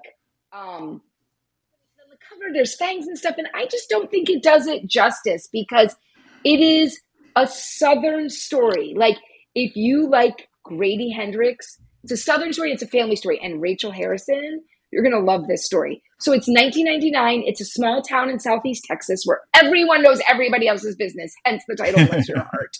And the Evans women run the only funeral parlor, and they have for generations, okay? So currently we have the matriarch Ducey, who's 80. She's assisted by her daughter and her granddaughter, and then they have their teenaged great granddaughter. So when the town gossip, which is really fun, right, is the first person um, that that we encounter. She's literally being brought to the funeral parlor. It's like the first scene. Um, she comes back from the dead, literally rising out of her coffin. Um, right, like hours before the visitation. But here's the thing: the Evans women, those three I mentioned, the teenagers not there then, um, do what they have for generations. They protect the town from the powerful ancient Strigo Strigois, S T R I G O I. It's like they're like an ancient undead kind of vampire, more like a ghoul, right? So they stake her through the heart. that's it. They're like, okay, that's what we do. Blah, blah, blah, blah. this is the start of a violent string of ever emboldening attacks. And as the bodies pile up, it's getting harder and harder for the Evans women's to deny that the onslaught may be tied to Luna, who's that youngest. Um, and that's really important. That becomes important. And this is the point where they're supposed to be telling her what the family business is anyway, because it's like when you, um, she was born like 15 years ago, or she's 16. So um, they were going to have to tell her anyway, and they waited a little too long. We get the multiple points of view from all four women and well developed, utterly unforgettable cast of characters, including the um, the hapless people, the law enforcement. Um, and they're what I love about this story is it's a southern story of these women who are beating back both the ghouls and their family secrets. It's got southern charm, really dark humor, but like I didn't want to not visit them again. There is it is closed, but there is a chance we could go back because I mean there's still women there. There's still the t- the town. They go through these cycles where this happens, and it's all explained, and the world is great. It's violent, by the way. Do not like the Southern Charm is great, but there's like people getting like eaten and stuff. It's but it is just perfect. Bless your heart is like the perfect title. I, that sounds I, amazing. It sounds really fun and boy, just to hear you talk about it, the cover really does not do it justice, no. huh? No, the cover is terrible. Yeah, they're going for that sort of like illustrated, cutesy, like women's fiction romance look, and I don't. Eh, that doesn't sound like it's going to match at all. so frustrated. It's it, yeah, yeah. We'll see. It's Rachel Harrison mixed with Grady Hendrix, like perfectly. Ah, amazing. I love them both. Um, so my first pick for April is Indian Burial, excuse me, Indian Burial Ground by Nick Medina. Um, his, I believe it was his first novel, was Sisters of the Lost Nation, um, and he does this very sort of like focused on Native peoples living on the reservation, um, and writes these sort of mythologically inflected stories that also address like the issues that contemporary natives living on reservations deal with. Um, you know, lack of resources, alcoholism, uh, knowing everybody else's business and not being able to escape it. Um, so I'm only a couple of chapters into this one so far, but it opens quite literally with a bang with uh, a woman who's driving to work at the local casino and a man runs out in front of her car and is killed. And we sort of immediately jump over to the friend of the dead guy who uh, learns of his death, like in the you know second chapter, and is having a hard time coping with it. And her uncle has just come back to the reservation for a, a visit, and he seems to know more about what's going on than he's really willing to let on just yet. And it gets into you know strange things start happening all around this community. Um, you know a young man has died and at his wake he sits up in his coffin and speaks and then you know collapses back dead again and uh, there's a character who is uh, basically homebound, but kind of watches everything going on and like gives sort of cryptic hints to the main character. And I'm really enjoying it so far. And I also love the title. I mean, that sort of cheeky reclamation of yeah. the trope of the Indian burial ground is like, I can't wait to see where he goes with this. Um, also, a fantastic cover on this one. It's a great cover, and I got to interview him for like a library journal event, and I was like, I love how you take the things that are stereotypes because the, the first one had like the casino, right? The, Yeah. like, and you turn and you take the trope and you reclaim it without being like, see what I'm doing? Like he just does. And it's, he's Yeah. really good. I'm going to be reading that one in a few weeks for a review. I'm very excited. Yeah, the first book was about you know missing and murdered indi- um, Indigenous women, and so this, yeah, it's very much like we are dealing with real shit here, but like Yeah. I'm gonna kind of sneak it into your, you know, sandwiched in a good story, which is just always a feat. Mhm. Um, I have another one. I'm going to be really quick because it's the Eric LaRocca collection that's coming out in April called "This Skin Was Once Mine, Other Disturbances." I read this. You'll be able to read my review by the time this comes out for free on Library Journal because it is a star. It is. I, I just think one of the things I say in the review is he's a viral sensation for all the right reasons. I, I think that the thing about Eric LaRocca, these stories are shocking. They are violent. Like these are all things you know, right? But like you read them and you were like, this is horrible. I can't stop reading this.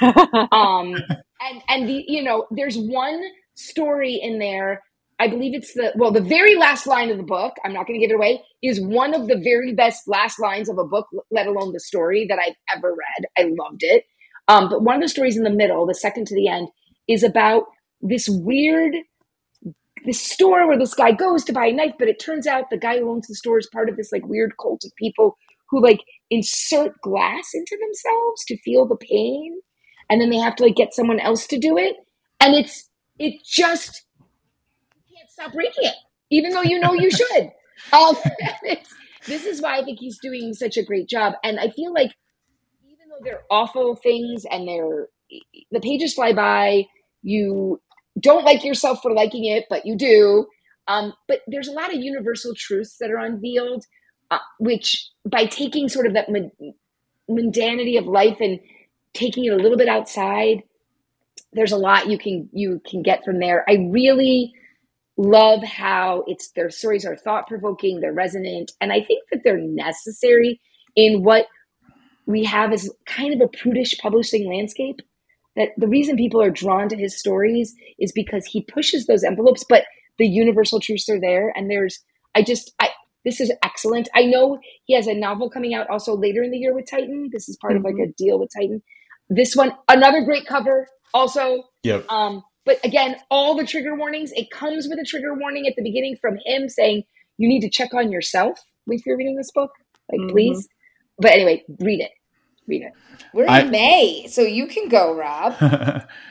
um, cool. Yeah. Oh, yeah. Um, I so for May, actually, I just wanted one quick note about Eric LaRocca because um, uh, I was listening to him on I think this is horror talking about the the reissue of Everything the Darkness Eats, Mhm. and one of the things that I thought was really great about that, which kind of you know um, makes me uh, kind of puts in perspective to him, like to me, what he's about, was like he redid the ending of that book, and I think if I remember correctly, and if I didn't hear this right, please correct me. But like one of the things that he was uh, changing it for was because the uh, the original ending was a little too optimistic, and so because he likes to to examine and explore the dark stuff, and um, it sounds like he really finds value in looking at the suffering and the the hard things that we go through and that we have to endure.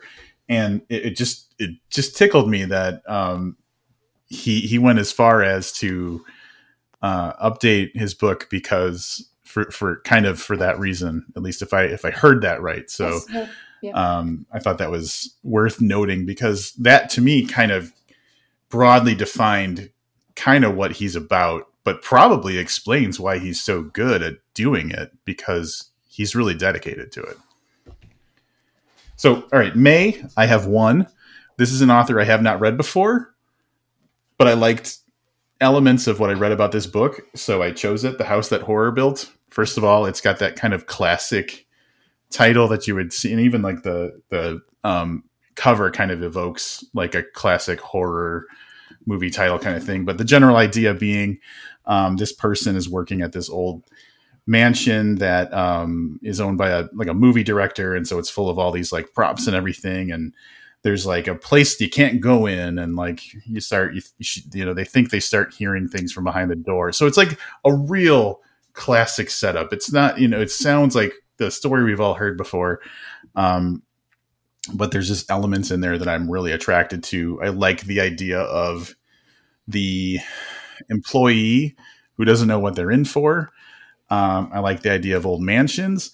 And for some reason and there's so many examples of this um, movies uh, or people who create movies or lore about movies or, or, or whatever it is really tie in well with horror stories. Mm-hmm. Uh, and and so it's just it's got it's like a it's like one of those it's like a chocolate chip cookie recipe. It's got all these things that sound good to me, um, and and that's what kind of drew me to this book. But like I I don't know like it just seems like a, a setup that I'd, I'd, like. And then I don't know if you guys know anything about Christina Henry uh, or have any thoughts about this book specifically, but that's what drew me into wanting to to read this. Yeah, I don't I don't know more about it than the uh, than the synopsis, but yeah, that's always a, a movie tie-in into fiction is always going to be a good sell for me. Yeah. Yep. Uh, that's all I've got for for May. So I will hand it over. I'll do. Oh, I, oh you want to go, Emily? Go. I just I'm so excited. This I'm cheating a little yes. bit because I did just uh, do a I did a year end wrap up episode of Talking Scared um, that aired on December 19th, and that was a blast. Um, and we talked about some of our most anticipated for 2024, and I wasn't going to repeat any but I have to talk about this book in as many places as I possibly can. It's The Z Word by Lindsay King Miller. Um, I'm about to read it for review myself. Oh, Becky, I'm so excited for you. I fell in love with this book. It is Lindsay's debut novel. Um, it is about a woman, sort of like awkward, slightly lost woman who has moved to this small town in Arizona and has recently uh, totally fucked up her relationship with her girlfriend and they've broken up. And so she's trying to get through Pride weekend with her like dignity and self-esteem mostly intact mostly intact because as with so many queer communities you know her girlfriend is invited to all the same parties she's going to her ex-girlfriend excuse me. Um and then a zombie outbreak happens. And it's not i mean it's not classic zombies it's to say too much about that would be a spoiler, but um, things go very, very wrong very, very quickly. And she has to sort of rely on this, you know, found family queer community to get her, you know, get herself through and to save as many people as they can. And the the tagline is something like, you know, the first pride was a riot, the last pride will be a bloodbath um, which is very accurate. It is a very like gory and devastating and violent book, but it's also really funny and really touching in a lot of ways. There are some, there were a couple character deaths that like really got to me. It made me cry. But there's also one of my favorite characters in any book in recent memory, um, who is the non-binary stoner pizza delivery person named Sunshine, who is a perfect exemplar of one of my all-time favorite character tropes, which is like the unexpected prepper. It's not not a prepper exactly. Like they weren't preparing for the apocalypse. They just happened to be perfectly well suited to surviving it. Yeah. and like entirely like they're like driving around in a, you know, a, ca- a delivery car decked out with like a flamethrower and like barbed wire on the hood and they're just out there delivering pizzas in the apocalypse and i love them so much. Um, it also manages to be this really great indictment of rainbow capitalism. There is like a sinister corporate sponsor involved in this pride event. Um, so there's like there's a message there as well but like it does not get in the way of a rip roaring good time of a story. It is such a great book and it has a glorious cover. And I'm not going to shut up about it forever, pretty much. it does have a cool cover. I, yeah, I've seen it. Yeah, I Um, got excited about that when I read the the synopsis for it. So did I, and that's why I requested it to review. It was because Emily's list made it sound so good. Oh, it's so good. Um, so I'm going to talk about one of the most anticipated books of like the year of like the last four years. It's The Angel of Indian Lake by Stephen Graham Jones, and Rob got mad that I stole this one, but You're better suited to talk about you it than can read my review by the time this comes out. A star review in the January issue of Library Journal. Um, so what I need to tell you that you need to know is that I have said this in writing. I it will be in writing. Like Stephen Graham Jones has given us a gift. This is an epic tale for the ages. It ends exactly perfectly. Um, it's a high octane violent slasher. It's also a frank and thought provoking indictment of America, past and present. Um, it's for any reader, especially those who love horror, who like type books that stay true to their genre roots by always striving to let readers see themselves and their reality and its terror. Um, this is everything you want from the story. So, you know, we had the first book, My Heart is a Chainsaw, was was narrated exclusively by Jade. The middle book, uh, Don't Fear the Reaper, was Jade and Letha and a few others. And this one is back to Jade again. And I really like that symmetry, the closure. We needed those other voices in the middle book. So again, every book is four years apart. And I happen to have the the blessing of reading this book on literally the day it is set. I finished it on November 1st, 2023, Oh, which is the day the book ends. I did not do that on purpose. Um, wow. Nobody else can do that. I'm sorry because it'll be passed. But this one is set around Halloween. So there's been the massacres in the uh, first two books. And it, I do not want to give away a lot. It brings everything together. There are a lot of people who die. Okay. It's a high body count. But it brings back every mythology from Drown Town to the angel to those characters who died in the very first scene in the very first book. I mean, Good. one of the things I love about the incredible. Graham Jones writes is that every detail matters. yeah. Um, and it is it is an absolutely emotionally draining book, but it's also high octane. And the thing I love about it is, and you know, like you can tell that that Stephen is a girl dad on his own because Jade has grown so much. Um, she knows who she is after her second stint in prison. She's embraced her native heritage. She is finding herself and who she truly is outside of the way the world has defined her. Um, and that was also awesome. Um, perfect. It, near, I, I cannot wait to buy all three together, like again, like buy them all again in some kind of box set. So it will be everything you expected, um, and it's it's wonderful. I can't wait. I have to say, um, really excited that he honors like the the actual first first blood because oh, yeah. like oh, he does. because who does that? Who bring the first blood is just like a scene setting. It's not something that's supposed to be like you know integral. So that's that's fantastic. Um, and every character who's been and, and died in previous books i mean has their mo- like not that they all come back or something Right. but they all the stories are all brought back and everything it, it's it's truly one book Yeah. in in three parts it really is um, and I heard that you're gonna cry. So um, yes no you're gonna cry like if you don't cry like you're you're a monster yourself like it, before we move away from this, relevant to the podcast, and I have not announced this yet, but um, um, I have episodes planned where me and my friend Jesse Lawrence, Yes. who, um, for people who don't know, is based. I call him Steven's little brother. He's like been the big Steven fanboy uh, since Steven was writing like before Demon Theory. Probably was. He's been there the whole time. He's like the ride or die uh, uh, Steven enthusiast he's adorable and he's awesome. He's a great. He's just the greatest guy. But he's so knowledgeable about Steven stuff. So him and Greg Green Yep. are joining me. We're doing three episodes. We're doing a deep dive into each book. oh, So we're going to do in January a deep dive into My Heart Is a Chainsaw. February we're going to do a deep dive into um, Don't Fear the Reaper, and then March we're going to do a deep dive into uh, The Angel of Indian Lake. And from what I understand, maybe there's a publication date change, so we it might be a little bit. It was supposed to be in march and now it's may yes Yeah. So we're, we're I think we're going to stick to the schedule. Um, but I'm really excited because like read Don't Fear the Reaper and I was like, man, I really should have gone back and reread My Heart as a Chainsaw before I did this. And so I want to honor the trilogy by having not only reread the books but had a deep dive discussion about them as well. Um, so that's the plan right now for the podcast. Well, Uh, I gave you gonna be- free advertising. Yeah, there we go.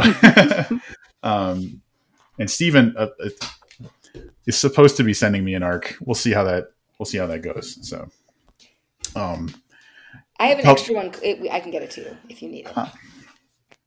we'll talk. Um, it's not he because he he'll be like, yeah, yeah, of course, this makes sense. But then when it gets to a publisher, you know, they have different ideas sometimes. So we'll see. Um, but I'm very excited for that. Yes. Um, Emily. did you have another May, Yes. Emily? I do, and um, this is a book that I don't know a goddamn thing about, uh, except for what I have read on the synopsis. Uh, it is Supplication by Noor Abi Nakul, um, and this is from I believe it's Penguin Random House Canada's Strange Light imprint, and they publish some interesting things. Um, billing itself as a literary horror novel, which I know people have strong feelings about that term, but I often I respect what it is going for in that like okay this is not like the blockbuster slasher. This is the like okay you're gonna you're gonna have some you're gonna have a weird time and maybe come out the other side a little different. Um from what I can tell from the publisher's copy, it's about a woman who wakes up tied to a chair in a basement with a strange man, you know, uh, hovering over her. And then when she gets out into the city, she finds that it is, you know, changed and upsetting and dangerous. And, you know, the words that kind of get tossed around for this kind of book are hallucinatory and fever dream and nightmare. And I'm a real sucker for a well executed, um, like fever dream of a book. Uh, so this looks right up my alley. It sounds like she she takes kind of a journey through this like horrifying city and uh, encounters you know good and bad people along the way. And I, I like a good a good journey narrative too. Plus, the cover on this one is absolutely stunning. Those are important. They really are, I- man. They really are. Yeah, they really, I know. are. That's why I got upset about the Bless Your Heart. I don't think it's the right cover for this Mhm. book. So, um, I have one more that I'm don't haven't read yet. The rest of the books I haven't read yet, but I'm set to review it. And I actually did not put it on right away because I didn't know if Emily was going to talk about it because I heard her talking about it on Talking Scared. But it's called Ghost Roots Stories by I believe it's pronounced Pemi Aguda. Um, I am a sucker, if you couldn't tell from the, one of my first books, for African set horror stories, and these are set in Lagos, Nigeria, which is actually I've read quite a few books set in Lagos because I find it fascinating. And they're stories, but they all unfold against the same, right in the same setting. They're all in Lagos, uh, and it's uncanny, and they seem like Lauren Groff uh, blurbed it, so I really like her work Oh yeah. uh, and they're chilling and it seems like a lot of women involved. So i'm really excited to get to read it and i'll be reviewing it. I don't remember for who but it's on my list. Also a very cool cover um, Yeah, I have a galley as of this one on its way, and I'm really excited. and i have an e-galley right now so i'm very yeah, Yeah. I, this She is, had I a- love stories and, and i'm really excited to try new author with stories. And sort of what i was saying before about novellas i do like to have i believe it's in my library journal column i do like to have stories because it helps me break up i don't want to just have eight books that are all like a giant novel so Yeah. for people Yep. to see things so i'm excited If you want a little preview of her work, Becky, Mm-hmm. um, do you remember the Nightfire audio anthology, uh, "Come Join Us by the Fire"? She I had did, I a story in it, there, yeah. So that's that's yeah. She's been on my radar since then, so I'm really excited i'm about excited to read i love reading entire collections by someone who's new to me like you mentioned earlier the Premee Mohamed this. Mhm, um, mhm. novella, and I read her uh, story collection last year and absolutely loved it. Yeah. Um, so I'm I'm excited to do that. Wonderful. Well, are we And into June now? Ah. June. Crazy. June. Rob, you should go first because you you took the big two big blockbusters. I I didn't mean to. no, it's Um, great. I love it. Yeah, you did a little bit about the Malerman. I meant to about Josh, but so um, yeah, so my first June one is uh, incidents around the house.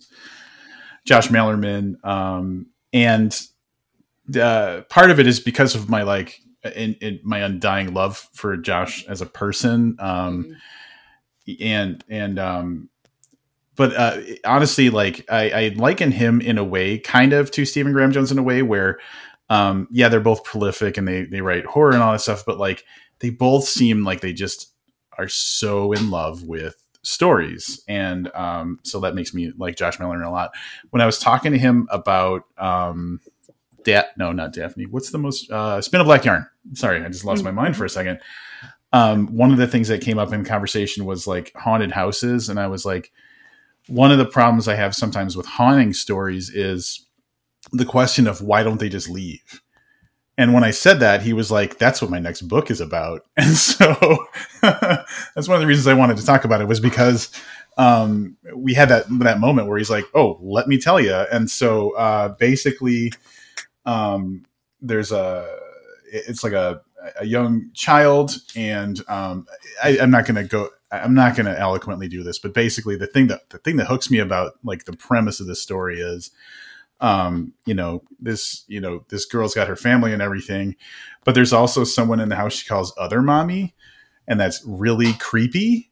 Um, and so, uh, yeah, obviously this is like the haunting aspect. Other mommy right. is this bad element in a house and like things just get worse and worse. And so, um, children's perspectives, especially when things like that are happening to me is always compelling because again, it's that perspective that's different and they don't in a way they're bolder because they don't understand to be scared necessarily uh, so it, it gives a, a, unique perspective on what would be a, a traditional kind of haunting idea. But um, I, I, was just kind of excited about the idea of him addressing the question of why don't they just leave um, uh, but it sounds like yeah it sounds like a really cool story and then you might as well do the other one too because you have the other big book Oh yeah, horror. I'm reading that one for review soon. So the next one. I'm just going to read because it's a really short. I'm just going to read what um, the, the publisher says about it. Um, in June 1993, a group of young guerrilla filmmakers. Wait, you didn't say spent, the title. Go back. You didn't say the title. All right, sorry. Horror movie by Paul Tremblay. Um, and Paul again, just one of my. I actually have a story. I've never said this publicly, but back in 2013, AWP was happening in Boston, which is where Paul lives near. I think he lives outside of Boston. Yes. Um, and me and a group of people were staying at this one hotel, and we were going to have this party one night.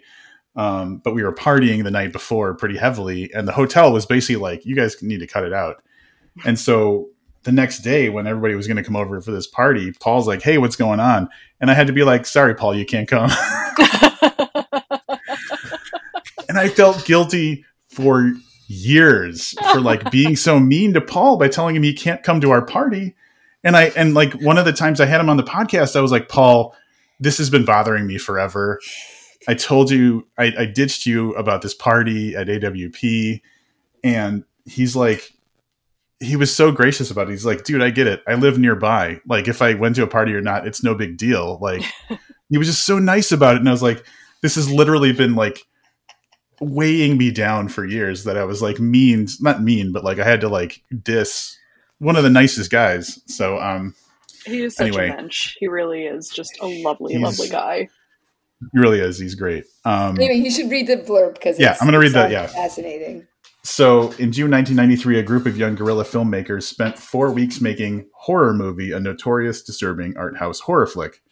Um, the weird part only three of the film's scenes were ever released to the public, but horror movie has nevertheless grown a rabid fan base. Three decades later, Hollywood is pushing for a big budget reboot. Oh, this is longer than I thought. There was a read more. Uh, the man who played the Thin Kid is the only surviving cast member. He remembers all too well the secrets buried within the original screenplay, the bizarre events of the filming, and the dangerous cross lines on the set that resulted in tragedy. As memories flood back in, the boundaries between reality and film, past and present, start to blur. But he's going to help remake the film, even if it means navigating a world of cynical producers, egomaniacal directors, and a and surreal fan conventions. Demons of the past be damned, but at what cost? So that sounds nice, right? Emily, it's up your alley with the movies and the books coming oh, together, huh? Yes. Oh, yes. I'm very, very, very excited about this one. I, and yeah. and Paul does that thing where, um, I think I heard I was listening to someone talk about Rachel Harrison recently, where she takes a thing and makes it her own. And I feel like when Paul approaches a trope or a a, a, mm-hmm. a, a section of horror, he really kind of cultivates like a very Paul perspective on it. So mm-hmm. I'm excited about that. I only have one. Um, I decided to just do one for June, and because I have a good story about it. So it's called "The Eyes Are the Best Part" by Monika mm. Kim. So here's how I learned about this book. It actually wasn't from Emily's list. I got an urgent message from Christopher Golden, who said to me, Becky, I just read this book. I knew nothing about it. They asked me to blurb it. Oh my God, this book is great. You have to read it. So, without anything else, I went straight to the publisher and I said, Hey, Christopher Goldman told me to read this book. And I want to put it in my April column for Library Journal, which will be due. I have to read the book in February. And I also do an interview with an author every issue that I have one of my columns. I'm like, and I want to do an interview with the author. Can we do this? And they were like, that would be great.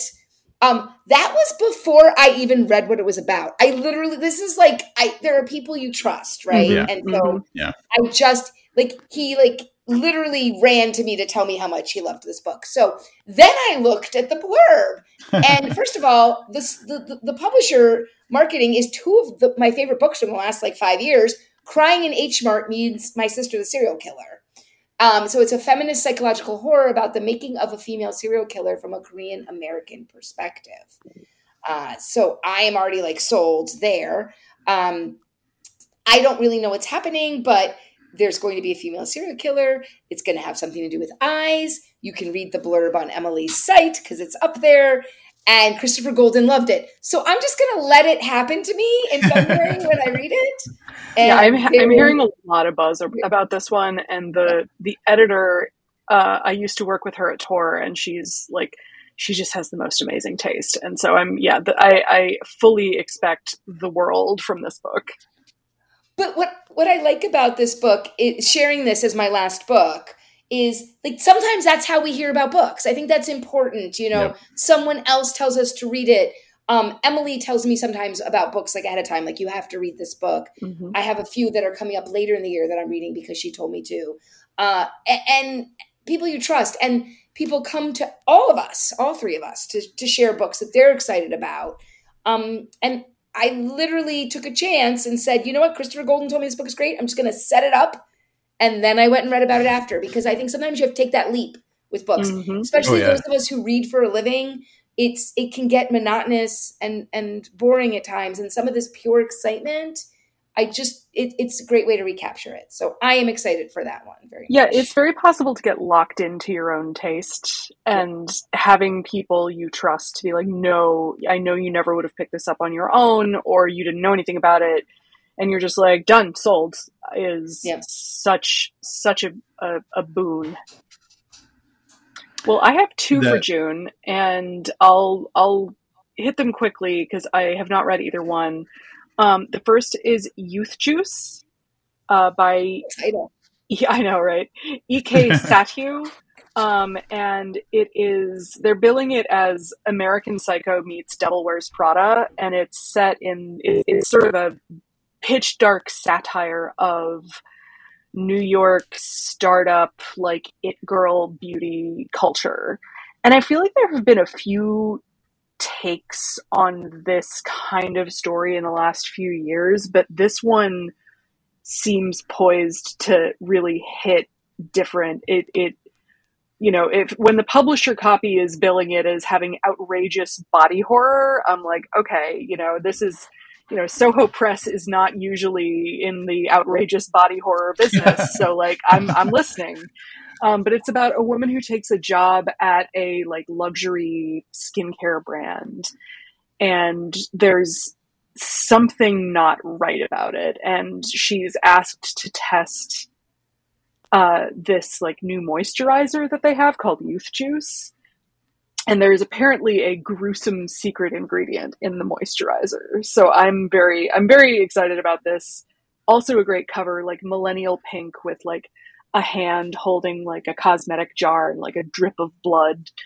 Um, and also having like spent my entire adult life before the age of like 33 in New York, you know, I was not these women, but I was around these women constantly, and so I I'm drawn to those stories in a big way. Um, and my last pick for this for this episode is the second traditionally published novel from someone I consider a drop dead fucking genius, uh, Cuckoo by Gretchen Felker Martin, author of Manhunt, which I'm sure you've all heard about.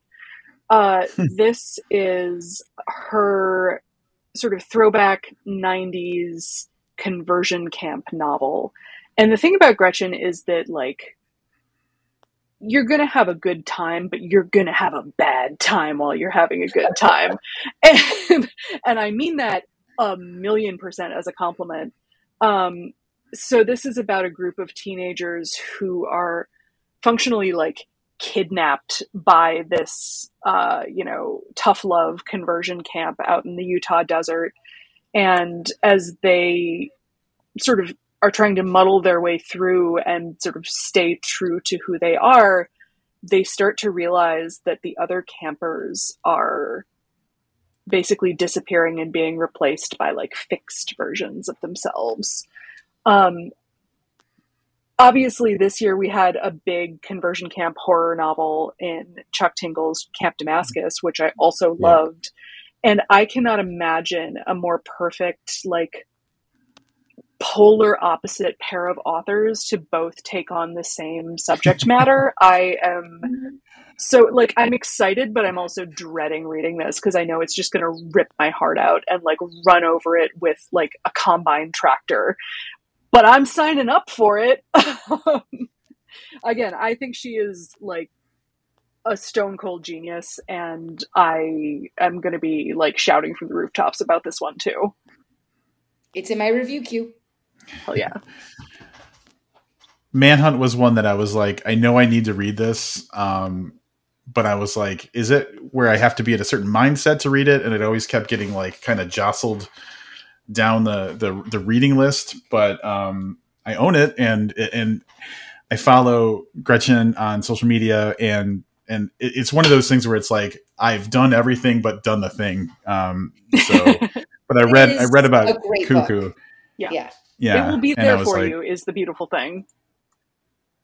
Yeah, yeah, yeah. That's actually a good point about books. Is like it was mentioned earlier that um, that there's kind of like the promotion cycle of a new release and then it kind of falls off of radars. But I've been hearing people in podcasts a lot lately saying your book doesn't have a expiration date. Like there's mm-hmm. not like a day where it's no longer a book. It's always going to be there. And so, um, you know, we, we were talking offline before we, we started about how I just started reading Maeve Fly, which came out you know six months ago or whatever it was um, because i just can't stop hearing everybody say good things about it and i've been dying to get to it so yeah mm-hmm. um, go back to emily's old lists and and yes. see what's see yes. what's listed there um, yeah there's always resources for and i've been i actually got kind of obsessed with the idea of books that aren't talked about anymore so i've started posting videos on my instagram where i'm talking about books that came out like a decade ago that like when when when conversations are going on, if people are talking about werewolf books,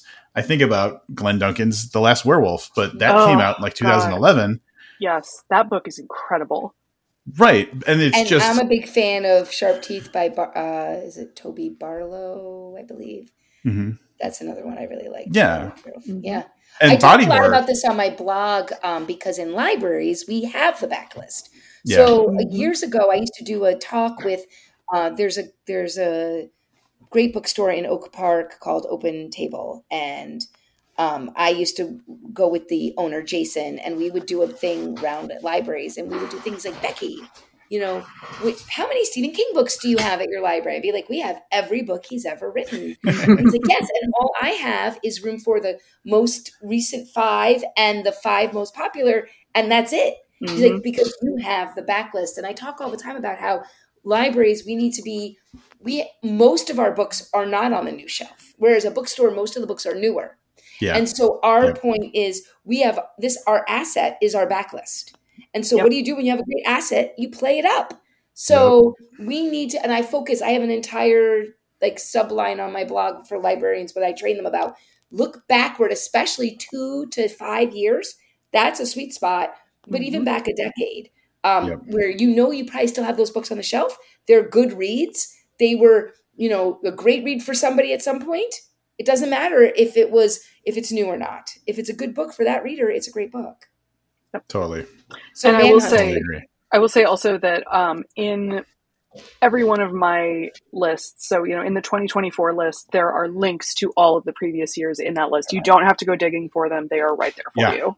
It's why we call her an honorary librarian. She's very good at making sure that it's all and easy to get all the information we need at any time. That is honestly like honorary. Like the honor is all mine. That is like the nicest thing you could say about me. It is, yeah, it's high praise. But uh, you do make it incredibly easy, and Yes. um, you, we just need you to inspire other people to do the same thing for other genres. Um, I one wish, way or another. man, if I could clone or- myself, I would do it for sci-fi and fantasy. But I only have so many hours in a day. Definitely. Um, we've been going over two hours, so we probably uh, you get for the sake of like everybody's sanity, we, or our, the three of us. Um, moving on with our day, we should probably wrap it up. Um, but so for anybody that's listening, if you enjoyed this, um, there's going to be a you know bookshop.org list of everything everything we talked about. I think it's probably around 30 books, so there's definitely stuff to check out. Um, this was planned where we just talked about the first half of the year. So uh, sometime into 2024, ostensibly, we're going to do this again for the second half of 2024. Yeah. Um, for many reasons. First of all, like this took two hours, um, but also like things aren't always settled and things change and like things spin out.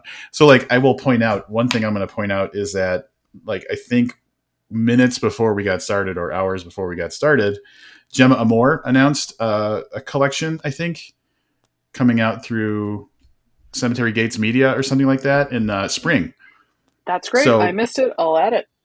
it but it, it, like literally happened just a few hours ago so Right. Yeah. these things always change we're breaking it up into two halves we'll come back and uh, we'll do july through december and um, I, I just want to thank both of you for i mean becky for having the idea um, and for being amazing and emily who has never met me and probably knew nothing about me agreeing to do this as well so uh, uh, thank you so much for for taking the time it's been fantastic It was really fun. Thanks, This- everybody. This was great. Thank you so much, Rob.